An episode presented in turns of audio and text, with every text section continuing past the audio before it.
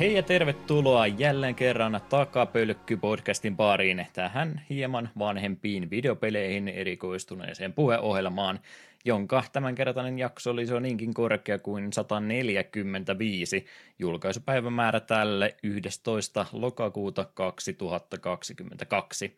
Tällä kertaa meillä pääaiheena olisi Lionhead Studiosin kehittämä PC-peli vuodelta 2001 nimeltä Black and White – siitä ja vähän muustakin juttelemassa ovat Juha, sillä ei ole merkitystä, oletko musta vai valkoinen Lehtinen. Paikalla tietysti myöskin Eetu Black and Whiteista luulin, että taas päästään pelaamaan Pokemonia, ja en itse asiassa ollut ihan täysin väärässä tällä kertaa Kapanen. Tervetuloa. Eipä hei. Ja ojennetaan tietysti myöskin iso käsi muun muassa PPC-podcastissa vaikuttavalle ihmeiden tekijälle Lionheadille. Tervetuloa. Kiitos. Ja pakkohan se olla puolustamassa, tota, kun teillä on kuitenkin vain vääriä mielipiteitä. Sä oletat jo etukäteen, että me sanotaan vääriä asioita tästä pelistä. Aina puolustuskannalla. Ja hyökkäys on paras puolustus. Kyllä, kyllä. Tota... Jos katsotaan Lionheadin historiaa, niin se, että jos Lionheadin mielestä joku peli on hyvä, niin se on yleensä suuren yleisen mielestä eriävä mielipide. Joo, mä näiden ne kaikkien PPC-kuunteluvuosien jälkeenkään ihan sata varma vielä ole, että mistä se Lionhead oikeasti tykkää ja mistä ei. Mä aion tämmöisen pistokysymyksen kyllä heitellä tämän koko jakson läpi sitten, että ole, ole varautunut siihen. Kuten sanottu, puolustuskannalla ollaan. Hyvä. Tota, tota, normaalisti on heittänyt tämmöisen yleisen aloitusstarttikysymyksen kaikille osallistujille, mutta nyt mä esitän se itse asiassa ihan suoraan sulle. Mä en ole ihan varma, päätykö leikkuu pöydälle silloin, kun Hasuki oli meillä vieraana, mutta Hasukilta silloin kysyi, että mitä Perkuleen kautta ne PPCn tekijät oikein meidän podcastin silloin aikanaan löysi, ja sinun nimen silloin name droppasi, niin muistatko yhtään noin paljon ajassa taaksepäin, melkein kuusi vuotta sitten oltiin jakso vaan, ensimmäinen jakso heitetty internetin linjoille ja ei sitä oikeastaan kenellekään mainostettu ja sinä olit sitten kuulemma syypää ollut sille, että oli jotain kautta pongannut, niin mitä ihmeen kautta sä oikein löysit tuon meidän ensimmäisen jakson aikana? Mm, mä kyllä täytyy sanoa, että en muista, että tota, mä silloin vaan, kun tota, työnkuva oli eri ja sun muuta, niin kuuntelin ihan älyttömästi podcasteja ja kaikkea mahdollista, niin sitten aina vaan ne niin kuin loppu loppumista, että kun saa aina kaikki backlogit kiinni joka kestistä, niin sitten se tämmöinenkin tuli, mä musta jostakin kautta se tuli vaan vastaan ja siitä sitten ajatus sitten lähti, että kaikki paremmat podcastit oli kulutettu loppuun ja tämä tuli sitten vasta. No kyllä täytyy sanoa, että jos niinku tuo Suomi videopelejä skene, podcastiskenejä, kun tuota, haaraa oikein tarpeeksi, niin kyllä sieltä löytyy kuule paljon höyryävämpää ripulia kuin tämä. Että. Varmaan paras mahdollinen kehu, mitä tältä henkilöltä voi siis saada. Kyllä, kyllä joo. Ei, ei, tosiaan, ei tosiaan hirveästi mainostettu, eikä ole kyllä sen jälkeenkään mainostettu. Muistan vaan, että tuli heitettyä jakso linjoille ja ei tule sanoa, että ei nyt mitään ruveta isoa numeroa tai mitään kampanjointia tässä tekemään ainakaan maksamaan mainostuksesta yhtään mitään, että heitetään se vaan sinne ja ehkä se joku sitten aikanaan löytää ja muistan vielä, ei tule iloissani kertoneeni heti seuraavana päivänä, että herra Jumala, pelaajalehti pongas meidän podcastin jotain kautta ja sitten huomasikin, että tämä oli joku tämmöinen näiden foorumilaisten tekemä oma podcastin. Niin pettymyshän oli toki aivan mahdoton, mutta ollaan me siitä yli sen jälkeen päästy no, jos katsoo pelaajan nykytilannetta, niin parempi olla BPCn suosissa kuin pelaajan. Vahvoja mielipiteitä heti alkuunsa. kyllä, kyllä. No, jos näistä äh, tota, tota, vahvoista mielipiteistä tähän alkuun, niin Lionhead, olet äh, monipuolinen videopelien kuluttaja, ehkä joidenkin muidenkin asioiden kuluttaja, niin onko tässä viime viikkojen, kuukausien aikana niin ehtinyt tätä harrastusta jossain muodossa toteuttamaan? No itse asiassa nykyisen elämäntilanteen takia niin on vähän enempikin joutunut ja se on ollut ehkä vähän semmoinen henkireikäkin tällä hetkellä, että on tuota, pelattu vaan niin semmoisia hyvän mieleen videopelejä oikeastaan. Eli no tässä pari viikko, pari viikkoa sitten, kun tuli tämmöinen kuin Potion Permit, hyvin Stardew Valley tyyppinen ratkaisu, mutta sen sijaan, että kasvatettaisiin asioita, niin, niin kaikesta, kaikkia vaan käydään keräämässä luonnosta ja tehdään niistä sitten erilaisia putteleita sitten ja kyläläisiä hoidetaan ja siinä sivussa ansataan hirveästi fyrkkaa ja päivitetään asioita. Että tota, no, se on, se on nimenomaan niin Stardew Valleyn gameplay-luuppi siinä, mutta se on pikkasen yksinkertaisempi sitten kuitenkin. Että... Kun mä tämän jossain niin tota, mahtanut nähdäkin sitten näissä näissä. Ei, ei kulmusia, mutta mitä se nyt sen sijasta on ollutkaan, niin olisinko mä pongannut mm. trailerin jossain kohtaa. Mm. Kuulostaa ainakin tutulta. Ainoa tuota semmoiset isot miinukset siinä, että pukeja on löytynyt suhteellisen häröjä, että kun siinä on tämmöinen fast systeemit löytyy ja kaikki tällaiset näin, niin se on semmoisia lippuja, minkä kautta sä teet, niin tota, jos sä kartan päästä päähän yrität päästräveilata, niin se hahmo jää siihen välille sitten. Se on jumissa siellä kartassa sitten niin kauan, että loppuu päivästä tunnit ja se sammuu sinne. Ja se tota, sitten nuo tuo, että sillä lailla tosi simppelit mekaniikat on ja se, että siinä ei ole stamina-mittari eikä mitään, no, niin no on stamina-mittari, mutta se ei samalla lailla kuluu niin kuin. Et siihen on vähän niin kuin pakko verrata, koska se niin kuin näkee, että mikä on ollut se lähtökohta, mistä tätä on ruvettu kehittämään. Että potioneiden teko on sitten taas semmoista kivaa pikkuputsleilua, että kaikki ne maailmasta löytyvät öö, nuo, nuo, nuo mitä ainesosat, niin niillä on semmoiset erilaiset muodot sitten, kun niitä sinne pataa heitellään. Sun pitää täyttää aina ne, tuota se alue, minkä se peli antaa sulle ne, niillä palikoilla sitten, että jo, joissakin patienneissa tarvii sitten, tai tulee semmoisia, mitä näitä, semmoisia rajoitteita, ettei saa käyttää esimerkiksi maapohjaisia ainesosia ja sitten taas vesi ja tuli ja mitä näitä nyt on, perus nämä luonnon elementit. Oma vahvan teemansa näköön kumminkin löytänyt, ettei tosiaan mikään ihan suora Stardew Valley-kopio, että niitähän nyt ei viime aikoina ja tulevaisuudessakaan hirveästi tulla julkaisemaan. Niin, no kyllähän niitä nyt. Mutta se on semmoista, että kun tavallaan yksi iskee sen kultasuonne, niin tullehan niitä aina kopykättejä sitten perässä. Että. Sen verran mitä googlettelin, niin tuohon itse vaikuttaa varsin mielenkiintoiselta. Stardew Valley iskin silloin aikoinaan kyllä suoraan kultasuoneen aivan jumalainen peli ja aina välillä sitä vaan kaipasta. Voi vitsi, kun tulisi joku vastaava yhtä hyvä, niin se jotenkin tuo teemana tuo potioneiden tekeminen, niin on ihan hauskan näköinen. Tuo graafinen ulkoasu on mun mielestä ihan kanssa niin kiva piirteä. Pitää pistää korvan taakse, näköjään Switchillekin löytyy. Se just, että tarvii aina tuommoista pelkkää tota, maanviljelyäkään olla, että itselläkin niitä eniten pelatuimpia Steam-pelejä tämä vanha ja vanha resetteri aikana, missä tätä omaa pientä putiikkia pyöritettiin ja käytiin vähän luolastossa keräämässä tavaraa, niin ihan tämmöisiä simppeleitä nopealla gameplay-loopilla olevia juttuja, niin näitä on kyllä ihan mukava pelata ja herkästi jää kyllä koukkuunkin. Mm, se on tässäkin vähän sama tulle itselle mennään taas tulla kuin Stardeussakin, että tota, tämä on jo mulla aivan loppusuoralla, että mä ahamisen varmaan jokin neljän päivän, niin ihan sinne loppumetreille, että alkaa tulla se taisteluväsymys sitten, että vaikka mä hirveästi niin nautin tämän tyyppisistä peleistä, niin, niin tuota, se mennään aina jossain vaiheessa siihen, että mä pelaan näitä paljon intensiivisemmin kuin jotain räiskintäpelejä. Että. Mm. Periaatteessa, niin, nopea gameplay-luppi, niin periaatteessa voisi missä tahansa kohtaa hypätä pois, mutta ei tee mieli hypätä missään kohtaa pois. Niin, Sitä vetää hirmuisen pötkö yhdellä kertaa. Niin, sehän se onkin, että kun on tavallaan rupeaa niin polt, polttaa itsensä loppuun sen kanssa, että nyt tuli sellainen questi, että pitäisi käydä joku, oliko se joku 20 kalaa pitäisi käydä tekemässä tai kalastamassa, niin sehän nyt periaatteessa voi ajatella silleen, että näinhän se on, kun käyt kalastamassa silloin tällöin ja teet muuta siinä samalla, vaan kun mulla on se questi on auki, siinä on pakko painaa se 20 lohta sieltä järvestä pois ennen kuin mä voin jatkaa sitä peliä, niin... Mutta kyllä se, kyllä se vejetään loppuun. Kyllä sitä silloin tällä saa aina heittäytyä oikein kunnolla. Mm, kyllä. No, mutta tota, sitten me jatkaako mä seuraavan tästä, eikö mä puheen jo? Joo, ihan saat röyhkeästi niin paljon aikaa käyttää, kun vaan materiaalia löytyy. No niin.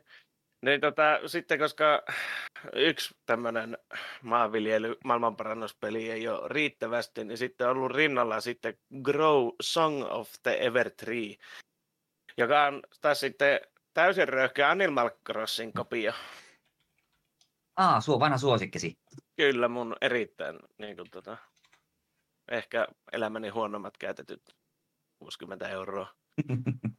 Onneksi edes vähän takaisin, kun myin sen eteenpäin. Mutta joo, niin, niin tota, tai tuliko tämä vähän sen jälkeen, mä mihinkähän oikein väliin tämäkin tuli silloin. Silloin kattelin, että tähän näyttäisi tosi kivalta, mutta tota, no, koska pelejä tulee vasemmalta oikealta ja se ostettiin kirjasta ja se jäi sinne. Niin nyt tuntui siltä, että voisi vois olla tuommoiselle niin tarvetta. Ja tota, no, tää on, tässäkin rakennetaan kylää kuin Animal Crossingissa. Sinne sitten ihmisille taloja teet ja ne muuttaa sinne ja sitten No, tässä on se juttu sitten, että sä pystyt äh, siinä puu, siinä semmoinen elämänpuu TMS, mikä on joka hemmetin pelissä, jos on joku puu, niin, niin äh, siinä sitten, sinne luodaan sitten semmoisia siidejä sitten, että sä käytät niitä maailmasta löytyviä energioita ja sitten sä valmistat semmoisia siemeniä sitten ja käyt istuttaa ne sen puuhun. Niin se luo sitten random generaat niitä alueita sinne sitten, mistä käydään keräämässä näitä, näitä materiaaleja ja resursseja. Ja sitten sinne tulee yleensä jonkunlaista eläinfaunaa ja kaikkea tämmöistä, että ne kaikki riippuu siitä, että riippuu siitä, että mitä materiaalia sä oot käyttänyt siinä siemenen luonnissa.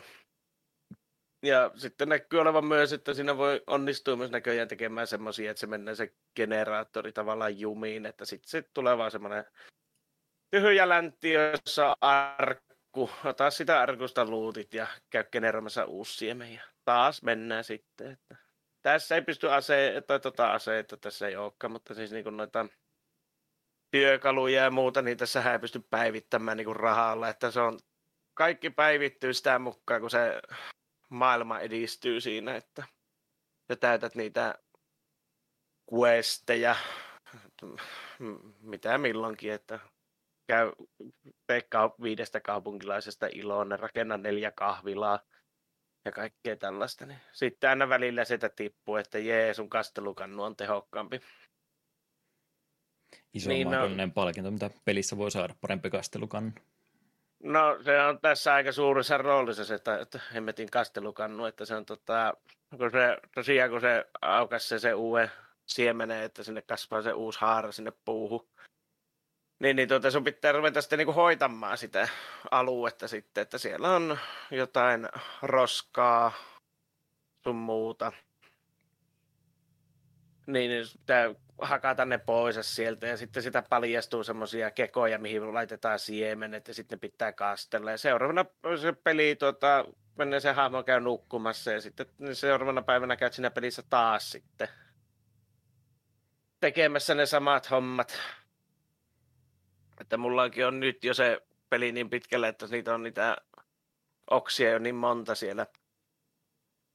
Että siinä pelin sisäisessä kellossa ei riitä niin kuin aina päivässä aika enää tehdä niitä kaikkia, että pitäisi vähän käyttää sitä aikaa jo muuhunkin sitten siellä pelimaailmassa, mutta se on myös tämmöinen kiva puuhastelupeli. Ja tota, miksi tämä olisi parempi kuin Animal Crossing, niin löytyy taas siitä itse tota, pelimekaniikasta. Sun ei tarvi oikeasti odottaa sitä, että aamulla on kello seitsemän, että kaupat auki, ja, vaan se pelissä on oma sisäinen kello, mikä toimii.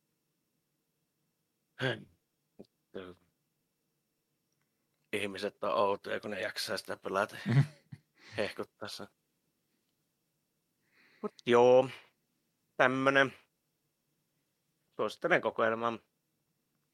Semmoista ja mukavaa sitten... jatkuvaa tekemistä ylläpitoa, mutta ei välttämättä mm. tämä olisi mitään semmoista isoa päämäärää, mitä varten mennä, että koko ajan vähän, vähän enemmän tämmöisiä askareita ottaa itsellensä.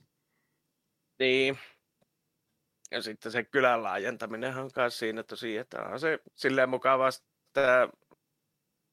rakennella, mutta siinä nyt kun nyt aukesi niin kuin isompi, isommat talot aukesi nyt vasta siinä, nyt pitäisi vetää se ensimmäinen kylä matalaksi, että saa enemmän asukkaita sinne.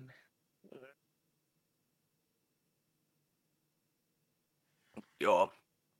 Sitten kolmantena ja viimeisenä olisi tämmöinen kuin Aeterna Noctis on videopeli tota Metroidvania synkällä teemalla ja älyttömän kivalla vaikeusasteella, eli suoraan sanottuna se kaeraa ihan kaksinkäsin perseeseen, että on ollut kyllä ihan kohtuuttoman, kohtuuttoman tuuskasia pomotappeluita ja to, to, tosi tarkkuutta vaativaa hyppelyä ja voi luoja paratkoon. Se, kuka sen värimaailman siihen peli on keksinyt, niin se olisi voinut jossain vaiheessa vähän miettiä sitä, että, tuota, että onkohan se nyt ihan, ihan niin kuin ok, että tuommoinen No siinä on kak- kakkos- vai kolmas bossi, kun nyt on menossa, niin semmoinen Phoenix, mikä Phoenix-lintu, ja se on semmoisena, se on punainen se lintu totta kai liekin väreissä, ja sitten se taustata kaikki on semmoista punaista, ja se niin näe niitä liekkipalloja, mitä se syyttää sitä tulemaan, niin on se kyllä, on se kyllä yhtä juhullaa, kun yrität sille arpua, että mihinkähän se nyt sylyki niitä, että kun ne kuitenkin maassa aina odottaa vähän aikaa, että ottaako se damakea siitä vai ei. Eetu aktivoitu samaan tien, kun jotain hankalaa Metroidvania tarjotti, että se on treenannut niin paljon, että se tarviikin jotain tämmöistä. Kyllä välittömästi oli se, että hetkinen, tätä nimeä en ole kuullut. Onko se Switchille tai Pleikkarille? Kyllä löytyy. Listalle menee. Joo, tämä on kyllä semmoinen, että sitä ei ole kyllä oikeasti. Niin... Se kieltämättä niin tuo pleikkarilla mulla itselläkin ostettuna se ja se, kun sinä aina näytetään, tai aina on niitä kuvia aina niistä myy- myytävistä peleistä sillä kaupassa. Niin tämän kuvaakin on semmoinen, että näyttää siltä, niin kuin tämä olisi joku viien penni lafka tehnyt tämän pelin. Vaikka oikeasti on niin kuin tosi laadukas tavaraa, että on niin kuin, ei voi, niin kuin, et voi syyttää sitä pelien niistä virheistä, että se on kyllä niin tarkkaan ne hypyt, hyppimiset ja kaikki tämmöiset näin, että että to, to. On onko kyllä. Se, mietin, onko se miten uh, graafisesti vaativaa, että pyöriiköhän Switch-versio hyvin vai suosilasta pleikalle? En mä, en mä näkisi, että se on niinku, että se niinku graafisesti olisi niin vaativa, että se on tosi erikoinen se taidetyyli, että Joo, koska ja. E, suosin pelaamista nykyään Switchillä, koska sitä voi tehdä myös niin kuin handheldinä, niin, mutta sitten tietyt pelit on vähän semmoiset, että joo, Switch-portti on vähän, vähän nihkeä, kun Switch ei ole kauhean tehokas laite. Sehän semmoinen. Eikö kannattaisi katsoa joku...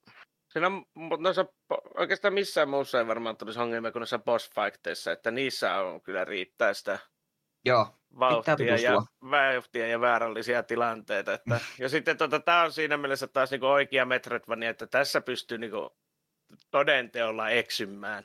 Joo, yes, hyvä. Et, ja sitten on ne alueet niin tosi isoja, että no, no ei se nyt pitkään spoileria, mutta siinä maan alle mennä painutaan jossain vaiheessa. Toista tuntia samoili siellä ja sitten tulee vaan semmoinen, niin kuin, että No mä en tästä niin pääse eteenpäin, koska mulla ei ole sitä kykyä. Ei ole, fast traveli löytyy, niitä on tosi vähän, niitä paikkoja, että sä pystyt suurin piirtein niin alueiden Joo. tasolla siirtymään. Mutta ei muuta kuin lähdet takaisinpäin ja sitten mietit silleen, että mä oon oikeasti niin käyttänyt hirveästi aikaa noihin hyppyihin, että kun siellä kuolema korjaa vähän väliä, niin ei muuta kuin pe- takaisinpäin vaan peruttamalla ja samat hyppykohat sitten vaan pomppimaan piikkejä ohi ja kaikkea ihanaa. Ei. Siinä on jonkunlainen, jonkunlainen Souls-mekaniikkahan siinä on kanssa, että siis et menee, että niin kuin, jos sä kuolet, niin sä, jos niin johonkin viholliseen kuolet, niin, niin tuota, sille jää sitten jonkun verran sitä sun expaa. Että sä saat se kaiken takaisin, kun sä käyt tuota, sen tappamassa. Mutta jos sä sitten kuolet siinä, sen aikana, kun se sun no, sielu on tavallaan sidottuna siihen viholliseen, niin tuota, sä menetät aina sitten expat, mitä sä oot siinä välissä kerännyt. Aivan, joo joo. Mutta ei ole niinku mikään semmoinen, että koko tili tyhjäksi ja kaikki expat taivaan tuuliin. Ja... Joo. Pitääpä mm. tosiaan tutustua. Et siinä on siinä on kaksi vaikeusastetta. En tiedä, kuin helppo sitten olisi se toinen, mutta tuota, kyllä se tuolla vaikeammalla, niin oikeastaan se on, tätä ainoastaan tuntua noissa pomotaisteluissa, että ne on ihan suhteellisen kuumottavia, että ne on sitten justiin silleen, että, tuota, että jes, että nyt, nyt, nyt tämä niinku loppu, Phase 2 alkaa. Yes. Ja no, en, tämäkin on jonkun ikäinen peli ja sitten miten tästä nyt vielä että mä onnistun löytää tästä yhden, yhdestä paikasta aika paljon bugi, bugi, bugeja, että se kyllä mennäisi vähän syyä peli-ilua, kun se hahmo lähti vaan niin lentoon taivaalle ja se ei suostunut tulemaan millään alas sieltä. Että... Joo. We will fly soi taustalla vai? Ukko yrittää lentää kartasta pihalle. Eipä siinä. Mutta joo, siinäpä ne pelailut, että tämmöistä rentoa viljelyä ja työsimulaattoreita ja sitten hermoja raastavaa Metroidvaniaa, niin niistä on verenpainelääkkeet tehty. Pari tasohyppelykohtaa missattu, niin sen jälkeen on mukaan mennä vähän puutarhaa hoitamaan. Niin, tai kuollut sata kertaa johonkin bossia, vaan silleen, että kun ei mun tarttis kun osata. kyllä, kyllä. Mitäs Eetu, onko paljon ehtinyt harrastamaan? Öö, no vähän, aika vähän uutta, mutta jotain sellaista kuitenkin myös. Rihanna Thread edelleen kesken, ei sitä tällä hetkellä enempää, mutta sentään Fisti pamahti tuossa torstai-iltana läpi ja se oli kyllä loppuun asti todella todella hyvä Metroidvania ja koska päähahmo tosiaan on badass pupu, niin tätä, tätäkin peliä voin kyllä Lionheadille lämmöllä suositella, uskoisin, että uppoaisi. Olen ja... pelannut sen jo. Ah, tykkäsitkö vai et? No, mun mielestä se loppua, siis loppua kohti vähän läsähti, että se, oli se mat, matka oli paljon paljon parempi kuin se loppu siinä pelissä. Että... No joo, me tarina oli silleen se just, että loppua kohden, mä olisin, no ihan sama mitä nämä puhuu, me haluan vaan vetää turpaa. Ja sen mä itse huomasin, että tämä vika-ase, mikä se avasi, tätä se ruoska, niin siihen kun tietyt skillit uppas, niin se trivialisoi aika paljon taisteluita. Siinä oli tämä, tämä äh, alaspäin ja kolmio teki semmoisen niin kuin, sähkökentän siis sun jalkojen alle hetkellisesti, niin kuin sen teit vihollisen vieressä, se aika hyvin stunlokkaili vihollisia, ja se toimii jopa joihinkin bosseihin, että näin väliaikaisesti meni hyvää stunnin, niin niihin pystyi tekemään aika näppäisesti damakea. Että minun mielestä se ainakin pelin kompatti helpottu huomattavasti loppua kohden, kun sen whipin sai auki. Joskin vikapossi kyllä pisti kampoihin, mutta se oli hyvä taistelu. Tykkäsin siitä kovasti. Kyllä kaikki on sanonut siitä, että se vika olisi ollut jotenkin hirveän vaikea. Mulla meni se toisella jo läpi. Oho. Et se, ei, se, se nimenomaan tuo ruoska, se sähkökenttä maahan, niin tuota, se, se ei tunnannut sitä, mutta se teki ihan älyttömästi vahinkoa siihen, niin se oli vähän semmoinen aika juusto se, miten mä Joo. sen läpi pelasin, mutta koiran peli antaa mahdollisen juustottaa, niin minähän juustota, että No sepä, ja kyllä se oli kuitenkin silti semmoinen tappelu, että jos se Mokaa siitä se myös kyllä sattui. Sillä oli se joku hyökkäys, millä se teki vähän niin sen pienen force fieldin se eteen vähän niin kuin tavallaan mennä parryttämään. Minä pari kertaa erehdyin lyömään sitä silloin ja sitten tuli tunta, tunti turpaan. Se heittelee sinun ympäri ruutua ja vetelee turpaa ja vetelee joku pari palkkia helaavaa tuosta noin pois. Niin ekan kerran kun se osui minuun, niin sillä bossilla itsellä oli joku millihelttibaaria jäljellä, niin se oli vähän semmoinen ikä, ikävä yllätys, kun että jes, nyt se menee nurin ja hetkinen, mitä se nyt tapahtuu. Mutta joo, hyvä hyvä peli oli kuitenkin. Äh, muuten mun tässä nämä viimeiset pari viikonloppua on ollut aika hektisiä. On kaksi tällaista mökkiporukan viikonloppua peräkkäin. Niin, niin on tullut nautittua alkoholia ja paljussa hengailua paljon, mutta siinä ohessa on jopa vähän kerennyt pelaillakin. Oikeasti tärkeimmät niin kuin lautapelien puolelta, niin kaveri halusi ehdottomasti haastaa nyt tällaisen pelin kuin Orlog, joka ei minulle alkuun sanonut mitään, mutta sitten mainitsi, että joo, tämä on tämä Assassin's Creed Valhallan noppapeli ihan fyysisenä versiona. Mä olin, okei, en ole Valhallaa pelannut, mutta kokeillaan. Ja jos Orlog on noin hyvä peli niin kuin tuommoisena fyysisenä noppapelinä, niin pitäisiköhän Valhalla ostaa ihan vasta sen takia, koska se oli oikeastaan aika hauskaa. Siinä niin kuin molemmat heittelee vuorotellen noppia ja siellä pyst- riippuen sitten mitkä nopat siinä niin valitset, niin vaikuttaa asioihin. Tietysti siellä on niin kuin, kirves on esimerkiksi niin melee damagea, mutta vihollinen jos pelaa sitten tuo niin kuin, kypärän opaa, niin se niin kuin preventtaa sen ja niin poispäin. Ja se on silleen, kun vuorotellen heitet, että miehetän ensin kuusi noppaa, me valitsen niissä, että okei, me pidän nämä kolme, ja nämä kolme haluaa riirollata, sitten vastustaja heittää nopat ja valitsee sieltä, että mitkä pitää ja mitkä riirollaa.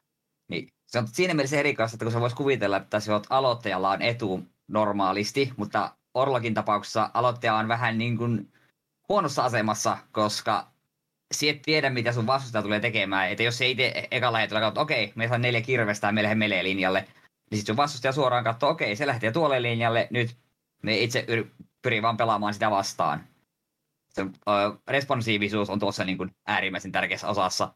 Sitten siinä on sellaisia special powereita, kun no, kaikissa nopissa on tietyt reunat, se kultareunasia, niin jos se kultareunasen nopaa valitset, niin saat tämmöistä, en tiedä mikä se valuta oikein, niin me kullaksi mistä kutsuttiin, ja näiden avulla pystyisi käyttämään spessuvoimia, jota peli alussa arvotaan kummallekin kolme.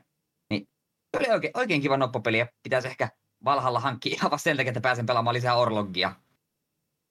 Mahtaako olla siis, että tämä on ollut minipeli sen pelin sisällä vai mikä Joo, siis on mi- mi- minipeli. Kaveri just kertoo, että se, joo, se on just semmoinen, että olet siellä kyliä raidaamassa ja kaikkea muuta viikinkin hommaa tapahtuu ympärille, meet synkkään tavernaan ja sieltä joku jätkä nurkassa huutaa, hei, haluatko pelata vähän orlogia? Sitten se siellä noppaa, vaikka maailma palaa ympärillä. Öö, ja sen lisäksi sitten tuli, tuli pelattua sellaista peliä, korttipeliä kuin Pick Your Poison. Me on saattanut mainita tämän muutama vuosi sitten, kun silloin tuota peli ekan kerran samalla mökkiporukalla oltiin, niin tuolta pelailtiin ja nyt pitkästä aikaa otti sen myös mukaan siinä päästään katsomaan, kuinka kieroutuneita me ihmiset ollaan, kun käytännössä siinä on aina joka vuoro tulee tilanne, että tässä on kaksi huonoa vaihtoehtoa. Äänestäkää kumman mieluummin tekisitte näistä vaihtoehdoista. Ja jos tämä tuomari, joka on vaihtoehdot asettanut, saa aiheuttu tasatilanteen, niin sitten se, hän vie käytössä eniten pisteitä. Mutta jos tuomari on tehnyt liian helpon tilanteen, että no totta kai me ennen otetaan vaihtoehto A, niin sitten muut saa pisteitä paitsi tuomari. Ja sitten taas jos on semmoinen epätasasuhtaisuus, niin silloin enemmistö voittaa. Ja jos haluatte esimerkkiä, mitä tuolla on, niin tässä on esimerkki, joka mie itse pääsin, olin silloin tuomarina, niin oli vaihtoehtona, että potkase täysillä ruosteista naulaa. Ja hetkinen, se toinen vaihtoehto, en muista tarkalleen mikä se oli, mutta jokin hyvin fy, fyysistäkin. Ah, se oli se, että käytä noita tulista chilisoosia niin silmätippoina. Et siitä vaan äänestämään, kumman teki sitten. Ja muut pelaajat ennen äänestystä saavat tuomarilta kysyä tarkentavia kysymyksiä. Että kysy, kysyttiin esimerkiksi, että saako olla kengät jalassa, kun potkaset. Ei saa. Niin kovaa kuin mahdollista ja se nuo naula törröttää kokonaisuudestaan niin seinä ulkona. Että siinä kun potkat se kaikilla voimalla, se muuten uppoaa. Ja, ja chilitippoja oli pakko käyttää silmätippoina joka kerta, kun tarvitset silmätippoja vähintään yhden kerran. Ja muita vaihto- hassuja kortteja, mitä siellä oli, niin oli, että esimerkiksi joudut joka kerta natsi tervehtimään, kun tapaat uuden ihmisen ja haluat tai uitko mieluummin niin kuin uima-altas, minkä on täynnä lämmintä kusta ja kaikkea muuta tällaista tosi mukavaa ja hyvin, hyvin paljon häiriintynyttä seksuaalista tavaraa sille myös oli, että siinä, si, siinä oltiin jännittäviä kysymysten ympärillä ja sitten saatiin katsella aina sitä yhtä henkilöä, joka vastasi sen muun vaihtoehdon, mitä kaikki muut sille, että mitä helvettiä, miten kierrosyöt, kun sä oot meistä ainut, joka valitsi tuon. Suosittelen lämmöllä. Se oli vielä ilmeisesti Not Safe for Work Edition, joka varmaan vaikutti siihen, miten hä- hämärää settiä siellä oli. Katoin just, että näyttää pari variaatiota olevan, että ehkä vähän lempeämpikin versio tästä löytyy, mutta eihän semmoista tarvita ikinä tuommoiselle reissulle mukaan. Ei missään nimessä. Lämmöllä suosittelen. Si- si- siitä seurasi pa- paljon naurua ja paljon myös hämäriä pohdintoja ihmisistä. Ja on kyllä hyvä. Hyviä pelejä tuommoiselle reissulle mukaan ottaa, ettei vie omista kantamuksista paljon tilaa ja ei tarvitse 30 sekuntia enempää sääntöjä selittää, että kaikki pääsee kyllä mukaankin. Epä ja sitten jos ei halua pisteistä välittää, niin voi vaan, no pelataan vaan, käy vaan tilanteita läpi ja keskustellaanpa näistä, että minkä takia mieluummin katsoisit isovanhempiesi kanssa Two Girls One Cupin kuin että tekisi jotain muuta. Se johti mielenkiintoisiin keskusteluihin ja antoi, me, antoi meille uutta ymmärrystä toisistamme. Mutta videopelirintamalla muuten on ollut vähän hiljasta. Tosi mökin aikana tuli, uh, olin ostanut pari viikkoa sitten tuon Shredder's Revengein, tämän uuden Turtles-pelin. Niin, niin sitä ei viime viikolla tullut pelattua, mutta nyt tässä perjantaina uh, tuo, tuo, pelailin sitä sitten itekseni yhden kentän samalla kun nautiskelin Motorhead Bumper Smoky shottia. Se oli aika hyvää. Kaveri kuvaili sitä huonoksi Jägermeisteriksi, mutta minun mielestä se oli silti oikein mainiota. Kuitenkin sitä sisäisiä maalin samalla kun pelasi Shredder's Revengea ja kaveri liittyi siihen sitten mukaan ja toinen kaveri seuraavana aamuna kanssa sitä pelaili, niin 12 kenttää vedetty ja on se kyllä herkullista Turtles beat'em. Että lämmöllä kyllä suosittelen, että jos Turtles in Timesista on aikoinaan tykännyt, niin tuo on niin kuin ihan, ihan ehoton. Ja on, on hauskaa, että siinä on myös April O'Neil ja tuo, tuo me, mestari Tikku niin kuin hahmovaihtoehtoina, että ei pelkät kilpikonnat. Ja kaikilla sitten on vielä vähän eroavat statsit ja tietysti niin kuin juoksuanimaatiot ja kaikki vastaavat on uniikkia, niin oikein oikein mainio. Pitää vielä loppuun asti vetää. Ilmeisesti mulla ei montaa kenttää sinne jäljellä ole. Semmoista vähän silleen hölmö, tuossa on tavallaan eläinlainen niin kuin, ö, hahmona niin kuin kehitysmittari, että kun tapat tietyn määrän vihollisen, niin saat yli HP yhden palkin lisää tai supermittari yhden palkin lisää, niin se on vähän silleen, joo, tavallaan kiva, että vahvistut siinä pelatessa, mutta samaan aikaan se on tavallaan aika turhaa. Minusta olisi ollut ihan sama, että peli alussa olisi sulla oleva maksimi HP-mittari ja supermittari valmiiksi menomaan täyteen. Niin se tuntuu vähän turhalta, mutta muuten hyvä. Löytyy kentistä salaisuuksia ja joka kentässä on myös kolme challengea, jotka vaihtelee siitä, että teen näin tämän verran erikoishyökkäyksiä tai vedä kenttää ilman erikoishyökkäyksiä läpi ja muuta tällaista, niin tekemistä riittää ja oikein kivaa. Ja ilmeisesti ainakin Switch-versiossa on mahdollista pelata jopa kuudella hahmolla ja niin kuudella pelaajalla yhtä aikaa. Ja me voi vaan kuvitella, minkälainen kaos sen, kun kahdestaankin välillä tuntuu, kun molemmat spämmää AOEtä, että mitä tässä ruudussa edes tapahtuu. Onko Friendly Fire olemassa? Ei, ei ole sentään. Ei sitten ole niin hienoa kaosta kuin voisi olla. Mm. Ja ihmiselle, joka on aikoinaan hyvinkin paljon Turtles VHS katsellut, niin oli kiva bongailla sieltä vanhoja tuttuja hahmoja. Ja sitten kun pelin intro on luonnollisesti uusi versio tästä legendaarisesta Theme-songista, niin kyllä kelpas. Hieno peli, suosittelen kyllä lämmöllä. Mutta siinä oli tältä erää, mitä minulla oli sanottavana, niin heitetäänpä sitten seuraavaksi Kapula Juhalle. En mä vieläkään tykkää piitemapeista, mutta Tuudettele sitten maistuu silloin kakkonen ja kolmonen Nessillä, niin ehkä tuolle voisi mahdollisuuden antaa. Onko Lionhead piitemappien dumaaminen niin oikea vai väärä mielipide? Koko se on, nime, se on nimenomaan oikea, että tuossa yksi, yhden illan viettiin kanssa tuo sama Turtlesi läpi. Ja tuota, lopputulema oli kaikilta kolmelta oli semmoinen, että ei tätä ilman viinaa olisi kyllä kestänyt loppuun asti. Että. Ah, niinpä tietysti. Genressä vaan on vika, ei sille voi mitään. Se on vaan puuduttavaa. Kyllä, Väärä kyllä. mielipide, mutta olin siihen valmis. Tota, tota, itellä tuossa pelattavaa kyllä on, mutta kaikki on enimmäkseen semmoista, että aika lailla pari minuuttiin tiivistetty kautta olin jo siitä puhunut, niin saa kyllä väliin kommenttia heittää, mutta liukuhihnalta iskettäköön täältä suuntaan. Minun periaate, että Two Point Campusta pelataan yksi karttapeli per takapölkkyjakso on jatkunut edelleenkin.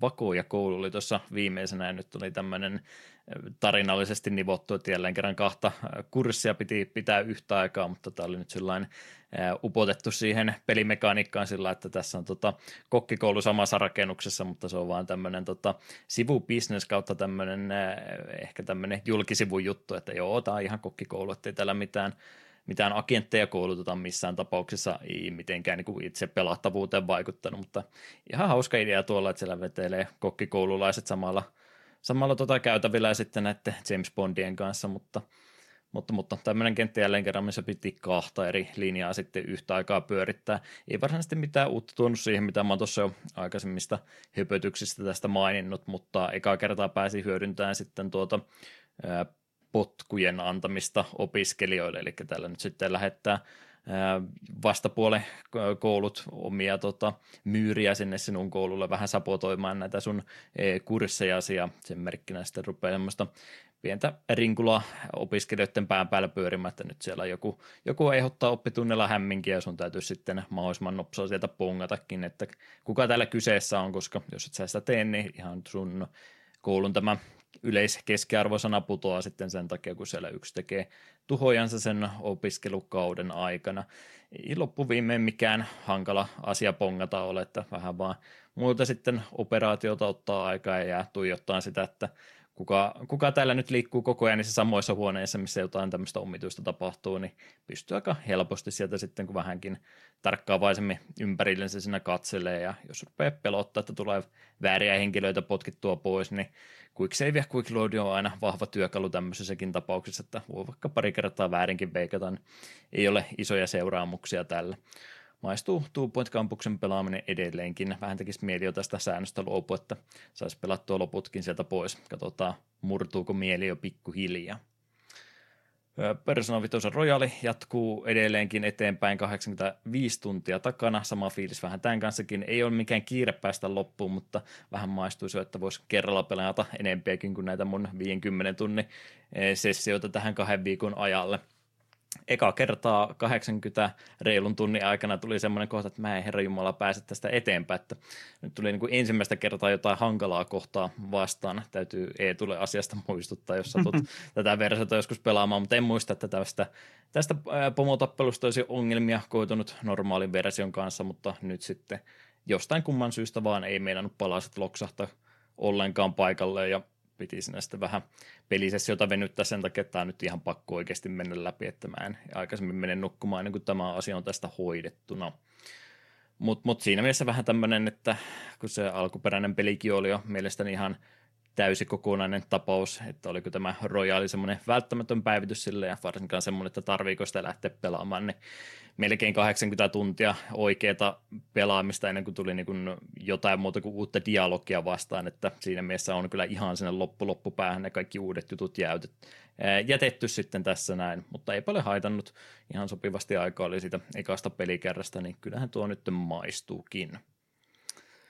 Mutta ne uudet pelattavat kautta, ainakin minulle uudet pelattavat, niin pari indie-peliä tuli heitettyä tuohon tohon joukkoon. Minitistä taisin viime jaksossa vai toisessa jaksossa puhua, eli tästä pelistä, missä oli tästä 2D-pelistä käytännössä, missä on se minuutti kerrallansa aikaa tehdä asioita päivän aikana ennen kuin henki lähtee joutuu aloittamaan sitten aloituspisteestä uudestaan, niin sama tekijäporukka sitten tämmöisen pienen hyvään tekeväisyyteen keruuta varten tämmöisen pikkupelin teki samalla, samalla idealla sitten, mutta oikeastaan kilvan ajopeliin, että vasemmalta oikealle päin ajellaan, väistellään asioita ruudulla ja siinä on se tiukka aikaraja sitten olemassa ja sehän siinä jokaisen kisana, jos niitä nyt kisoina pystyykään edes puhumaan, niin jokaisen pienen session välillä aina sitten pikkasen keräät siinä kolikoita matkan varrella ja ostat upgradea niin kauan, kunnes pääset sitten sen kentän loppuun asti. Ihan hauska pikku idea, mutta ei missään tapauksessa kokonaisesta pelistä kyse ole, että siinä mielessä en lähde nyt sitä suoraan suosittelemaan, mutta jos sama idea haluaa käyttää ja tuli jostain bundlesta vahingossa se samalla mukana, niin kyllä siinäkin tunnin puolitoista tuommoisen pelin kanssa pystyy aikaa viettämään. Saanko mä vielä monologia jatkaa vai tarviiko kommentteja heittää väliin? Mini Tracer kiinnostaa myös vähän, koska mitä puhuit viime, viimeksi Minitistä, niin kuulosti kiehtovalta. Hmm.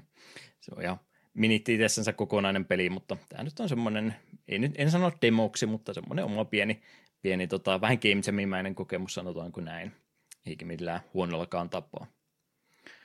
Pieni tuommoinen puslelupeli kanssa tuli pelaatua samoista – semmoista bundleista, mitä tuli hommattua, niin Golf, eh, Golf Peaks-niminen ruudukkopohjainen golfauspeli. Golfi tuntuu olevan semmoinen aihe, että siitä on viime vuosina vaikka kuinka monenmoista indie-variaatiota oleva, ja tämä nyt oikeastaan ihan puhdas puzzleilupeli, eli ruudukkopohjainen golfauspeli, missä sä et itse pääse vapaasti niitä lyöntejä tekemään, vaan tuo peli antaa jokaiselle jokaista kenttää varten sulle kortit, joilla niillä korteilla joku arvo, että minkälaisen lyönnin pääset tekemään. Esimerkiksi, että yksi ylöspäin ja kaksi eteenpäin ja vastaavia lyöntejä, niin se on oikeastaan pelin idea nimenomaan siinä, että miten, mihinkä suuntaan nämä lyönnit täytyy käyttää ja missä järjestyksessä ilman, että putoillaan reunoilta alas tai upotaan hiekkaesteisiin tai muuhun tämmöiseen. Niin varsin yksinkertainen konsepti, mutta rauhallisella pianon musiikilla sävestämänä, niin semmoisia mukavia puolen tunnin pelisessioita tuommoisen kanssa on ollut ihan mukava, mukava viettää. En varmaankaan olisi peliä poiminut, jos se nimenomaan jossain tämmöisessä paketissa oli se mukana tullut, mutta näitä on ihan mukava sitten sieltä löytääkin joukosta pelejä, joille ei olisi muuten tullut mahdollisuutta annettua ollenkaan. vaikeustasolta on vähän semmoinen, että ekat viisi maailmaa menee oikeastaan heittämällä ja vasta sitten jälkimmäisellä puoliskolla eka kertaa joutuu pikkasen enemmänkin aikaa miettimään, että itselleni, jos tämä olisi suoraan tehty, niin ehkä vähän hankalimmilla kentillä olisi, voisi, olisi voinut saman tien aloittaa, että emme nyt näitä kahden lyönnin kenttiä olisi näin montaa putkeen tarvinnut, että ymmärrän kyllä, mitä, mikä tämän pelin konsepti on, niin ei tarvitse ensimmäistä puoliskoa käyttää melkeinpä tutorialina, mutta ymmärrän kyllä, että pelaaja on monen taitoisia maailmassa, niin ei kaikki voi olla minulle tehtyä. Mutta, mutta isoin pelijulkaisu varmaan, mitä tuossa maailmalla on tullut, josta nyt en aio se enempää puhua, koska en sitä ole kuin yhden illan tuossa muutenkin pelannut, mutta Blizzardihan tietysti, joka on viime vuosina se kaikkien suosit, suosikki tota, studio ollut maailmalla, niin heidän tota, Overwatchia nyt sitten vihdoin viimein päivitettiin pitkällisen beta-vaiheen jälkeen. Ja Overwatch 2 saivat nyt sitten julkaistua. Ja kävin sitä nopsaan kokeilemassa, en hypännyt heti kelkkaan, varsinkin kun kuulet, että minkämoiset jonotukset, ruuhkat, DDoS-hyökkäykset ja muut siellä oli päällä, niin ei ollut semmoista polttavaa tarvetta sitä lähteä, lähteä pelaamaan, mutta laitoin Battle.netin asentumaan ja kaverit siellä vinkkasivat, että tuppas pelaamaan ja käy vähän kokeilemassa ja kävin sitten sitä vilkaisemassa ja täytyy todeta, että se on Overwatch edelleenkin. Vähän paremman näköinen, mutta eipä nyt varsinaisesti mitään se isompia muutoksia, että haluavat sitten kovasti sitä yksin pelipuolta siellä jossain vaiheessa tuoda, tuoda paremmin esille ja vaihtaa sitten tämä rahoitusmallin kokonaan, että ei ole enää enää tota lootibokseja oikeastaan, vaan mennään tähän samaan, mitä kaikki muutkin tekee, että battle passia ja vastaavaa sitten, millä peliä rahoitetaan ja muuten vaihtu free to playksi nyt tästä eteenpäin. Ymmärrän kyllä heidän halunsa, että vaihdetaan sitten eh, todennäköisesti tuottoisampaan rahoitusmalliin. Eipä nyt itseäni juurikaan päätös suuntaansa tai toiseensa liikauta. En oikein viime vuosina enää Overwatchia niin paljon ole jaksanut, mutta kyllä se siltikin on oikeastaan ainut FPS-peli, mitä mä oon aikuisiellä sietänyt, niin varmaan tulee aina silloin tällöin sitä pelattua, mutta en usko, että siitä mitään semmoista isompaa koukutusta nyt enää tapahdu niin kuin se silloin julkaisuaikana oli. Muistan vaan, että Lionheadin kanssa tuli Overwatch 1 pari mappia pelattua yksi ilta ja olet jonkin verran pelannut, mutta en, ole, en usko, että on myöskään sun suosikkipelejä.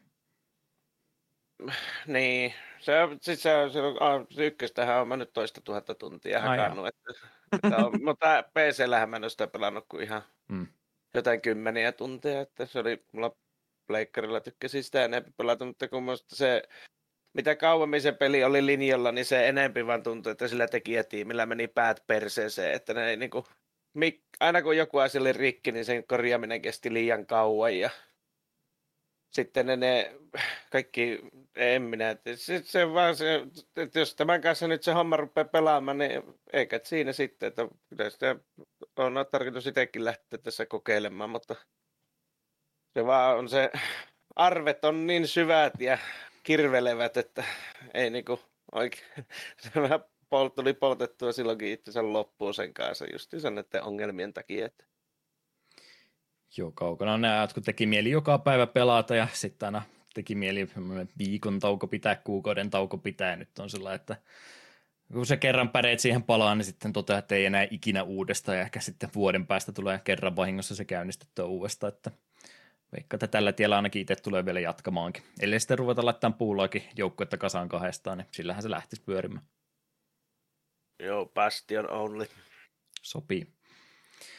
Joo, en tiedä mikä Overwatchin tulevaisuus sitten on, että kovana e-sportsipelinä hän sitä mainosti ja ei nyt Overwatchin liikallakaan koskaan kovinkaan kovaa ole mennyt, että en tiedä nyt sitten, että saavako ne enemmän näistä ihmisistä, jotka sitten maksaa Battle Passista plus sitten jos jotain yksin pelipuolta, kun kumminkin tuollakin pelillä aika iso kasuaali yleisö on ollut, niin ehkä ne nyt tällä pystyy sitten, vaikka nyt 1.5 tämä oikeasti on, kun eikä mikään todellinen jatko-osa, niin toivottavasti kumminkin tulee vielä jatkossakin linjoilla olemaan, että emme nyt parempaakaan korviketta, FPS-korviketta tälle vieläkään ole löytänyt. Ei vaan Counter-Strike ihan muihin enää, niin ei kädet enää taivu. Niin, no, eikö Overwatchikin ole periaatteessa vain TF2 tuota, korvike, että... Periaatteessa joo. Mutta eiköhän tuo tule vielä linjoilla pitkään pysymään. Varmaan silloin tällöin tuota pelattua tulee. Nopsat kehut vielä tuossa ei suoraan omaa pelaamista ole, mutta suosikki YouTubetteni Tim Rogersin Action Buttonin kautta, niin mitä videotakin linkkasin meidän Discord-kanavalle, niin mukava kuuden reilun tunnin mittaista syvää analyysiä PS1-pelistä, mistä ollut aikaisemmin kuullutkaan yhtään mitään, eli Pokuno Natsuyasumista oli, oli tuossa video tullut ja kattelin sen muutamassa osassa sitten. En aio siitä se enempää puhua muuta kuin kehua, että hyvää materiaalia tekee, ehkä vähän henkilökohtaisempi video kuin mitkä hänen aikaisemmat videot, niin ei välttämättä ole se ensikosketus, mitä kannattaa ottaa. Että mieluummin vaikka sitä Doom-videota vilkaisee tai jotain muuta aikaisempaa, niin pääsee vähän Rogersin tyyliin parempiin, paremmin sitten käsiksi, eikä suoraan tuommoiseen hyppää.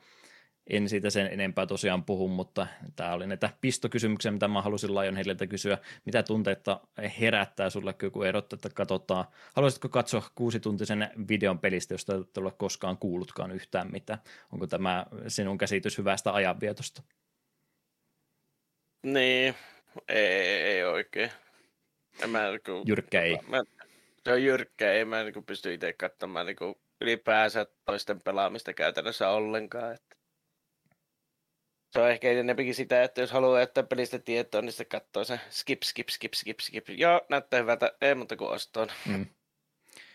Parempi ne itse toki kokea on, mutta tuossa tapauksessa oli kyseessä peli, mitä ei ole tosiaan koskaan englanniksi käännettykään, niin pakko melkein tällainen toisten kokemuksen kautta näitä elää sitten läpi. Jeps, jeps. Siinä varmaan alkuhöpinöitä nyt ihan tarpeeksi yhdelle jaksolle. Pidämme pienen musiikkibreikin tässä kohtaa ja ruvetaan sitten läpikäymään meidän muuta materiaalia.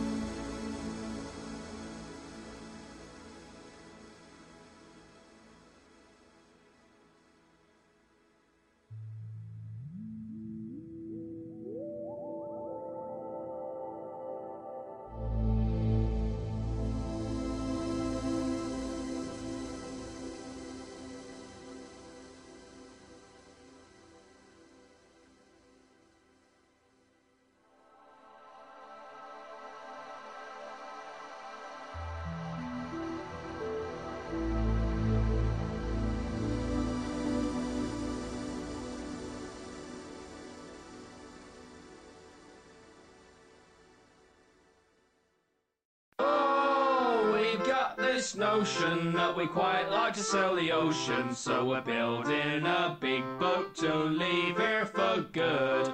We're not keen on sinking, so we're all sitting here thinking, cause we built it too big and we've run out of wood. Idly, idly, we simply can't leave till we get some more wood. Oh, sinking, so that's why we're sitting thinking, cause we simply can't leave till we get some more wood. Uutisotsikoita ja muuta mukavaa segmenttiä olisi meillä sitten jakson keskivaiheille tulossa. Eetu, mitä tehdään seuraavaksi? No se käydään läpi, mitä on tapahtunut tänä päivänä pelihistoriassa, eli mitä tapahtui ainakin kymmenen vuotta sitten nyt kävi itsellä pitkästä aikaa sillä, että mä valittelin, valittelin Eetulle, että mitenkään mahdollista, että kaikki nämä pelit, mistä mä oon kirjoittamassa, niin tuntuu niin tutulta ja pongasin sinne sitten päivää myöhemmin, että mä oon laittamassa väärälle päivälle ja sille päivälle, josta me puhuttiin vuosi sitten tässä kohtaa, niin se selitti, minkä takia kaikki tuntuukin niin tutulta, mutta onneksi Onneksi olikin käynyt näin, että se oli 11. päivä lokakuuta eikä 12. päivä lokakuuta, joka viime, viime vuonna tässä kohtaa käsiteltiin, niin löytyyhän täältä jotain ainakin sinne päin, mitä nyt ei olla liikaa päästy puhumaan. Mutta tapana meillä on ollut, että jos vierata saadaan paikan päälle tulemaan, niin tarjotaan tämän segmentin lukemista, niin mitäs tänä päivänä Lionhead oikein maailmalla on tapahtunut eri vuosina? Mm. Tää on niinku ihan uusi maailma, että on niinku olemassa tämmöisiä mu- muistiinpanoja, mitä voi lukea, että tätä kaikkea vaan niinku heittää päästä. Mut joo, 2011 Hulk Hogan's Main Event Xbox 360 versio julkaistu Jenkeissä. Panic Buttonin kehittämä Kinect-peli, jossa Sopanin le- legenda Hulk Hogan kouluttaa sinusta uutta vapaapainitähteä. Pelaa li- liikuttaa käsiä ja jalkojen kameraa edessä, jotta pelihahmo onnistuu suorittamaan eri liikkeitä ruudulle. Vai, vain kaikki parhaimmat pelit pääsee tähän segmenttiin mukaan. Mm. Varmasti ollut kyllä myyntimenestys. En ole kyllä ikään Suomessa tähän törmännyt, mutta eiköhän tota jossain ole ollut. Ja n- Nyt tulee sulle kyllä lennosta tämmönen pick your poison kysymys. Kumpi vapaapainin kuluttaminen vai Kinect-pelit? Kinect-pelit. Oikea vastaus. Ei tarkentavia kysymyksiä. Mm. Ja sitten jos seuraavana 2005, Phoenix Fright as Attorney Nintendo DSlle. Capcomin kehittämä dialog, dialogivetoinen pulmapeli nimikkoasiana jää Phoenix Fright ratkaisee kinkkisiä tapauksia oikeussalissa ja sen ulkopuolella. Pelin DS-versio on päivitetty versio pelin GPA-julkaisusta. Mikrofoni- ja kosketusnäytön pienten lisäominaisuuksien lisäksi pelin on lisätty myös yksi uusi oikeuskäynti. Ja se on jul- ö, GPA-version kanssa julkaistu samana päivänä vuonna 2001. Aina unohtaa, että periaatteessa remake kyseessä, mutta aika pienillä lisäyksillä. No toi tarinalisäys toki on jo aika paljon, mutta unohtaa aina, että GPAn puolella ne juuret tuollakin pelillä on. Helvetin hyvä peli. Niin. 2004 Paper Mario The Thousand Year Door GameCube-versio ja taas Jenkeissä. Intelligent Systemsin kehittämä JRPG, joka päätähtönä on tuttu Mario.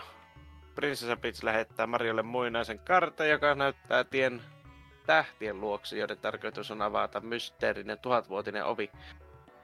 Matkalla saadaan uusia seuralaisia ja taisteluita käydään teatterilavalla yleisön edessä. Hetkinen, kumpi koska Niin, tämä on Gamecube-peli. Menen sen sanoa, että Kyllä. nyt kun on N64 ja ohjaisvitsiä varten, niin nyt saa pelata, mutta ei kun perkele, se olikin se ensimmäinen Paper Mario, jos, Joo, jos se täytyy sittenkin siitä aloittaa. Kai sekin ihan Se- jees on. sekin on hyvä, mutta Thousand Year Door on paras Paper Mario ja minun mielestä Kupen paras peli. Se on myös paras Mario-peli, joka on paljon sanottu. No itse asiassa tuo on myös totta. Hyvä lisäys. Mm. En uskalla sanoa erevää mielipidettä. No, Mario voi hyppää roskiin. 2000 oh, vuonna Rollgate Stage 2 Pleikkarille ja Jenkeissä. Attention to Detailin kehittämä futuristinen kilvaajopeli, jossa seinät eivät ole hidaste, vaan vaihtoehtoinen ajoreitti. Pelin ajoneuvot pystyvät monien maastoelementtien lisäksi ajamaan myös seiniä ja kattoja pitkin. Mikäli vauhtia löytyy tarpeeksi, pelin jatko saa parantaa pelin fysiikkamoottoria ja ajoneuvojen ohjautuvuutta sekä tuo uusia aseita pelaajan käytettäväksi. Onko pelisarja tai kaksiosainen sarja tuttu? Mitä käryy? Ykkösestä tiesin, mut, ja joskus sitä vähän jopa pääsin pelailemaan. Muistan kyllä, että silloin, kun sitä näki arvossa, että vau, vitsi, miten näyttää siistiltä. Ja sit, kun sitä itse pelasi, se oli sille ihan kiva. En todellakaan tiennyt, että sillä oli jatko-osa. Arvostelusta puheen ollen silloin kauan sitten, kun oli tarkoitus takapelkköä tehdä, tehdä ihan blogimuotoisena itsekseen, niin jolla jossain muistitikulla ykkös Roll Gatesista kirjoitettu minun arvosteluni, ja se ei tule päivänvaloa koskaan näkemään. Kakkostakin tuli kyllä pelattua, mutta ykköstä enemmän. Sanon, että mä puhuinkin paskaa näköjään. Ja tota, oon mä tota pelannut joskus, kun katsoin kuvia tästä, että on tää PCllekin näköjään joskus julkaistu. On tainnut tulla jo, kyllä ne yllättävän moni Pleikkari 1 ajopeli PCllekin tuli. Mm, se on tota jossain koulun ATK-luokassa väännetty, että siellä on varmaan ollut joku demoversio siitä olemassa. Et. Joo, ja sitten 94 Indiana Jones Greatest Adventures SNESille Öö, Factor 5 kehittämä tasohyppelypeli, jossa toimintasankarina Indiana Jones on saanut on saatu seikkailemaan kaksiulotteisessa ympäristössä. Peliin on valikoitu sopivia kohtauksia kolmesta ensimmäisestä indie-elokuvasta. Pelissä on myös hyödynnetty pätkiä John Williamsin musiikista sekä kuvan kaappauksia elokuva- eh, elokuvakohtauksista. Siellä tuli yllättävän monta leffalisenssitasohyppelyäkin tuohon aikaan ja ne ei ilmeisesti ihan täysin kamalia sentään ollut kaikki. Star Warsista ainakin vastaavaa oli ja varmaan montaa muutakin mieleen tulisi, mutta ei tule juuri nyt mieleen. Ei tule, ei tule. Nokkelaa kommentti. Ei, ei, en, ole- en ole SNESin Indiana Jonesia koskaan pelannut, enkä tiennyt olemassaolostakaan. Indiana Jonesistakin oli niitä tasohyppelypelejä useampi enemmän, mutta varmaan ne seikkailupelit muistaa paremmin. Sopii kyseiselle hahmolle hiukan sopivammin kuin nämä sitten 2D-tasoloikkailupelit. Jep, vähän luontevampaa. Kyllä, kyllä. Kiitoksia lukemisesta. Pikauutisia oikeastaan ovat meidän kaikki uutiset tässä kohtaa, ellei sitten retroimpiin uutisiin voida ottaa sitä, että kauan hehkutettu ja vähän mainostettu, mutta sieltä kumminkin tulossa tämä Mario-elokuva nyt pikkuhiljaa olisi Sonicin ja Detective Pikachun jäljittämää etukäteen kuluttua reittiä pitkin. Ja päästiin nyt vihdoin viimein kuuntelemaan sitten, että minkäs mummonen se eh, Chris Prattin versio sitten Mario-äänestä on, ja sehän oli se Chris Prattin ihan oma ääni, että ei sieltä mitään hauskoja Mario, Mario-ääniä sitten saatukaan tulemaan, ja tästähän tietysti internetti on kovastikin innoissaan ollut pelkästään huono, huonossa mielessä siis, mitä kommenttia Lainonen edellä tästä kyseisestä skenaariosta. Onko sä kattonut muuta ylipäätänsä näitä peliaiheisia elokuvia, mitä nyt on näitä koko perheen elokuvia viime aikoina tullut, vai oletko kiertänyt kaukaa? Ky- Kyllä, mä, kun mä oon paskoja elokuvienkin ystävä, niin mä kyllä siis rakastan oikein kunnon ulostetta aina välillä iltaisin kahtoa toki, että tätä, tota, parisuudetta tietysti vähän haittaa, kun emäntä katsoo niitä tähtiä ja mä oon silleen, että tämähän näyttää siistiltä, tämä katsotaan. Niin tota, kyllä, kyllä täytyy sanoa, että tätäkin pitää kyllä odottaa, että pääsee siikailemaan, että Nautinto on varma. On, on, on, on. Mortal Kombatissakin niin mä nauroin, että veet tippu silmistä, niin kuluvatonta. Minun mielestä tavallaan jopa... Okei, se Marion naama ja ääni on vähän Nightmare Fuelia, mutta siis Bowserin itse asiassa näytti itse ihan hyvältä. Ja siis se voi olla ihan katsottava elokuva. Me on optimistisin mielin.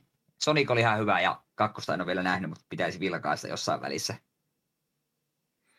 Se tota, tota, kovasti nyt harmissaan siitä nimenomaan, ja kyllä mä ymmärrän sen pointin, että on tämmöisiä pitkäaikaisia ääninäyttelijöitä, jotka sitten korvataan vaan Hollywoodin tähdillä, että saadaan vähän markkinointikoneistolle lisää, lisää menovettä sillä tavalla, mutta, mutta sekin on kyllä ihan oikea kommentti, että ei sitä Martinetin ääntä välttämättä puolitoista tuntia putkeen jaksaisi kuulla. Silti ehkä olisi toivonut, että siinä joku kompromissi välille olisi löydetty, että ehkä sieltä Charlesilta sitten joku vähän tavallisempikin äänimoodi sieltä löytyisi, niin ei tarvitse niitä ikonisia lausahduksia pelkästään vaan putkeen laittaa. Samanlainen ratkaisu kuin mitä on tässä Mario Luigi-pelisarjassa, miten Mario Luigi puhuu semmoisen Mm. höpötystä. Kaikki muut niin kuin ymmärtää, mitä ne sanoo, mutta sitten niin kuin pelaajille jää vähän epäselväksi, niin se olisi toiminut tässäkin tapauksessa oikein hyvin. Myös mieleni kuunnellusta vapautusta, kun ei kuitenkaan Mario Luigi-pelejä enää saada valitettavasti. Riippuu ihan siitä, että minkä monen elokuva tulee olemaan, että puhuuko Mario sitten paljonkin tuossa matkan varrella vai ei, että trailerin perusteella nyt sitä vielä ei osaa sanoa. Mutta eiköhän tämä mielensä pahoittaminenkin on sitten viikko julkaisun jälkeen viimeistään unohtunut, kun ollaan taas siirrytty valittamaan jostain muusta asiasta. Jep. Mutta, mutta pikautisten puolella pari juttua nopsaan mainittakoon. Yksi uutinen, mitä aikaisemmin seurailtiin, niin tämä oli tämä yksi Dune-peli aikanaan, se oliko GPAlle, GPAlle tota, tarkoitus julkaista tämä Ornithopter Assault vai mikä tämän koko nimi mahtoikaan olla, niin tästä oli nyt tosiaan Kickstarterin rahoitus ollut viime vuonna ja tarkoitus oli siitä sitten nämä Dune-viittaukset ainakin ne liian räikeät semmoiset poistaa ja julkaista tämä peli omana kokonaisuutenansa. Niin tämä, tämä matka on nyt tullut päätöksensä ja tuota peliä pääsee pelaamaan sitten nimellä Elland Crystal Wars, jos aihe kiinnostaa. Ja Analoge Pocketin suunnalta myöskin uutisia.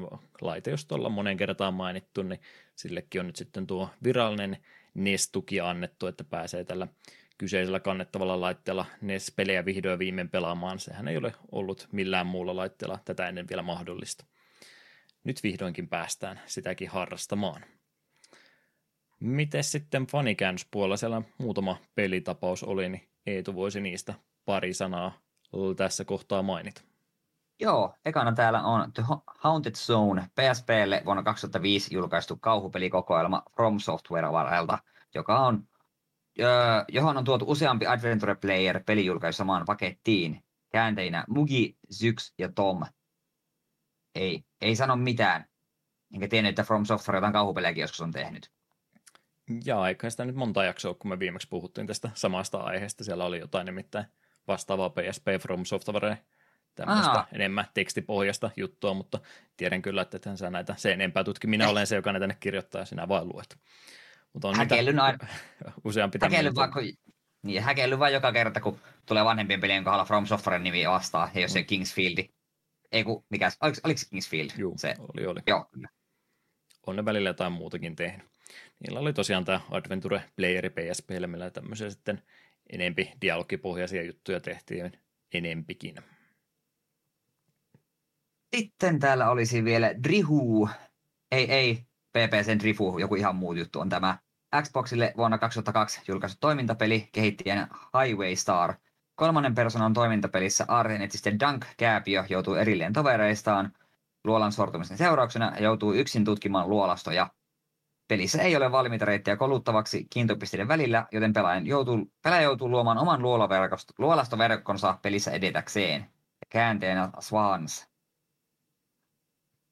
Tämäkään ei ole ai ennestään tuttu, mutta kääpiöt mainittu ja kääpiöt on paras fantasiarotu. En tiedä minkämoinen kehittämiskäännösprosessi siis on ruveta näitä PS2, Xbox, Gamecube aikaisia Japanipelejä englanniksi kääntämään. Olettaisin ainakin, että niissä enemmän työtä sitten monella eri tasolla on kuin jollekin GPA-peleille ja tämmöisille, niin siinä missä aina hienoa nähdä, että joku näistäkin kopina aina välillä malttaa ottaa. Siinä vähän screenshotteja ja muuta videon pätkää kattelin, niin ihan mielenkiintoinen konsepti, eikä nyt mitenkään liian japanilaista peliltä näyttänyt, mutta en tiedä, eikö sitten vaan sopinut Microsofti tämän tota, länsimaiden julkaistavaksi tuommoinen vai missä se vika sitten mahtaa olla. Maskottihahmot vielä tuohon aikaan olisi ainakin kuvitellut ihan hyvin myyvän. Sitä vaan jäin miettimään, että kuka oikein ton kääpiö ja luolastojen kolmiset mainaamiset oikein on aikanaansa päättänyt, että nämä, nämä kaksi asiaa sopii yhteen. Ymmärtääkseni ennen Tolkieniakin tätä jo harrastettiin, että mistä mahtaa tämä, tämä tota kombinaatio alku juuri oikein löytyy. Pienet ihmiset sopii paremmin pieniin luoliin. Mm. Kyllä, kyllä. Vai, vai onko Lionheadille parempi teoria? Ei nimenomaan tuohan se on, että vähemmän tarvii kaivaa ylöspäin, kun tuota on pienet ihmiset. Luonnollinen selitys näihin kaikki videopeli-ilmiöihinkin siis löytyy. Yes, yes. Siinä olisi tämä materiaali meiltä tällä kertaa. Pieni breikki tosiaan tähän väliin vielä ja sitten olisi tuosta meidän pääaiheesta aika jutella oikein tarkasti.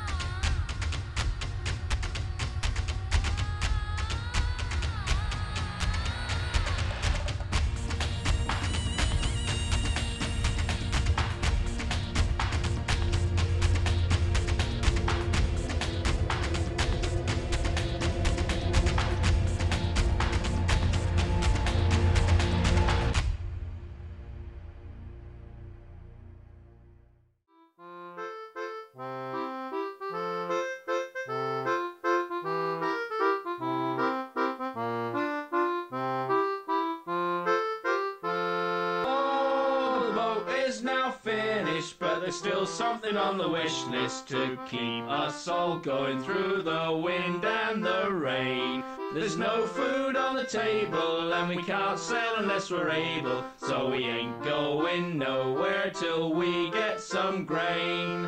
Idle, Idly, idly, we simply can't leave until we get some grain. There's table, and we can't sail unless we're able, so we ain't going nowhere till we get some grain.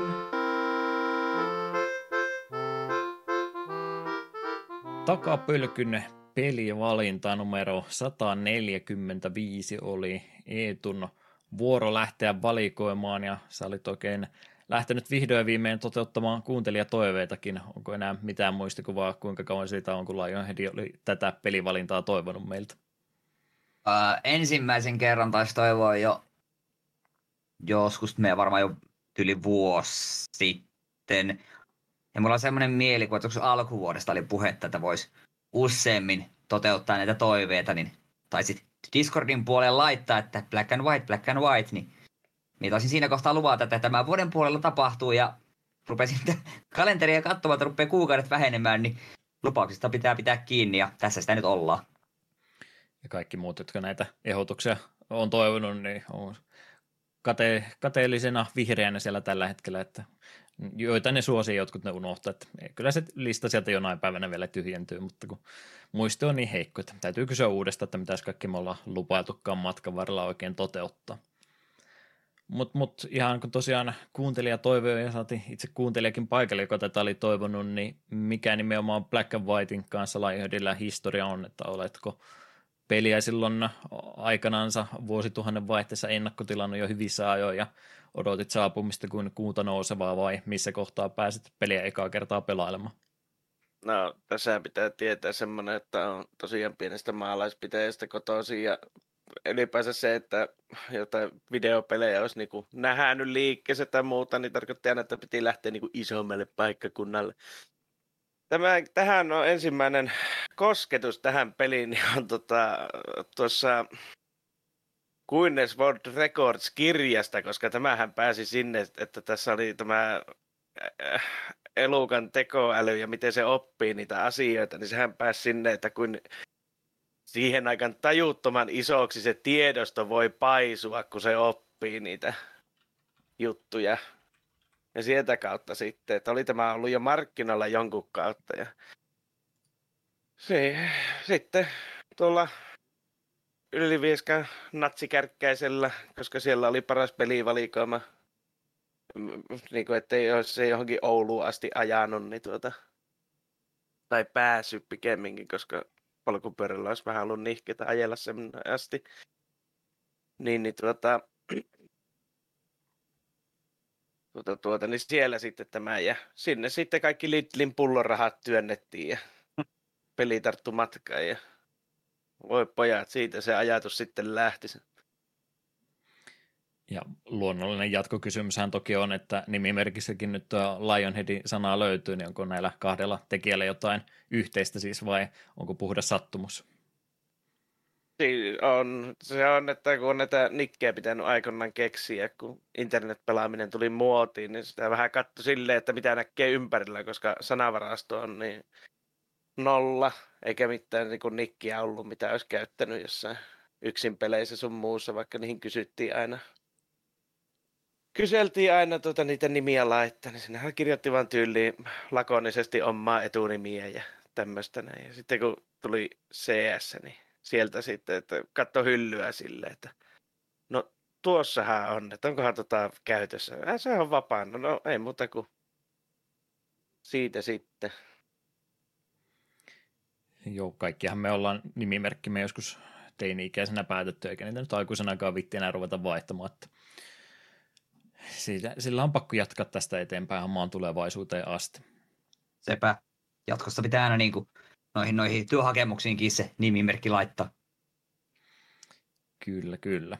Joo, itse tota Black and Whitein kyllä muistan myöskin, siis en, en ole itse pelannut, kun ongelma nimenomaan oli se, että ei, ei meidän taloudessa oikein semmoista kunnon pelikelpoista PCtä vielä tuohon vaiheessa. Tuohon aikaan ollut, että 90-luvun lopulla yksi PC oli semmoinen, että sillä nyt jotain, jotain peliä pyöritteli, mutta ei missään tapauksessa Tomb Raideria 5 FPS sekunnissa vauhilla korkeintaansa, niin ei oikein ollut semmoista pelikelpoista PCtä ja ikäkin oli toki vielä sen verran vähän, että tämmöiset vähän abstraktimmat konseptit, miltä tämä ainakin kuulosti lehtien sivuilla vielä, niin vaikutti kiinnostavalta, mutta tiesin, että ei sitä tule varmaan sitten koskaan pelattuakaan, ja näinhän tässä se meinasi aina tähän päivään asti käydä, että meinasi kokonaan kokematta jäädä, mutta muistan kyllä, että oli aikansa kyllä yksi niitä hehkutetuimpia pelijulkaisuja, mitä siihen aikaan tulossa oli, että kovasti, kovasti ne sitä lehdissä mainosteli ja pari lykkäystäkin siinä taisi matkan varrella olla, niin paljon, paljon on kyllä materiaalia tullut luettua, mutta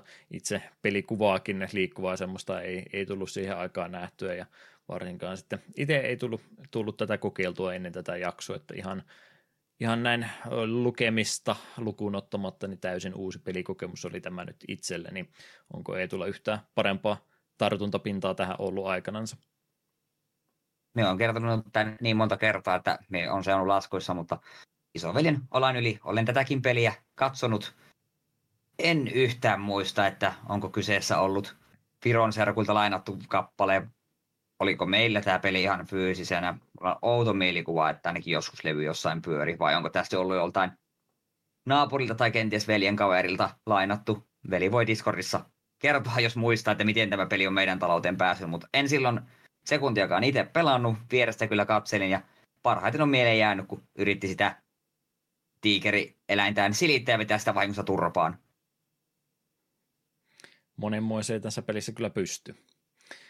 Kyllä, kyllä. Tosiaan Lionhead Studios on tämä, tämä lafka tämän pelin takana ja siitä nyt muutama pohjustussana, että mistä tämmöinenkin studio aikanansa on vauhtin päässyt ja juurethan sieltä Bullfrogin ajalta oikeastaan löytyy ja Peter Molyneux on varmaan henkilö, josta tulee monen kertaan mainittua tässäkin ja varmasti myös tulevaisuudessa häneen palattua, mutta 97 on itse Lionheadin alku ollut, mutta kuten sanoin, niin Bullfrogin suunnaltahan se oikeastaan se poppo, joka tätä, tätä studiota lähti perustamaan, niin oli löytynyt. Siellä oli Bullfrogilla hyvää, hyvää pelikehityshistoria ollut kovastikin, mutta EA oli siinä – muutamaa vuotta aikaisemmin hommannut sitten enimmäisomistuksen tuosta studiosta, ja kun he rupesivat sitä otettansa tästä koko ajan kovemmaksi ottamaan, niin sieltä sitten Molyneux ja kumppanit päättivät lähteä kävelemään pois. Mark Webley, Tim Rance Steve Jackson oli tuolla eh, kolme muuta henkilöä, kenenkä nimet sitten Lionheadin perustajistossa on joka suunnalla mainittu. Ja tosiaan 97 97 oli tämä studio alku ollut ja nimenomaan lähdettiin tätä Black and White-peliä sitten hyvin nopeasti sen jälkeen kehittämään. Ja kehityskaarihan oli, oli aika pitkä, että 98 vuonna taisi olla jo ensimmäisiä tämmöisiä näytettäviä versioita E3-messulla taas ekaa kertaa peliä jo esitellä ja siitä sitten ajattelee vielä, että kolmisen vuotta eteenpäin mentiin ennen kuin se lopullinen versio siitä saatiin, niin aikansa nähden niin aika pitkällä pelin kehityskaarella oli kyllä tämä kyseinen pelivideo. Ehkäpä toi, tai pelitapaus siis 98 vuoden videon perusteella, niin varmaan vielä oltiin vähän konseptiasteella, mutta jotain sitä esittelemään jo siihen aikakin pystyttiin.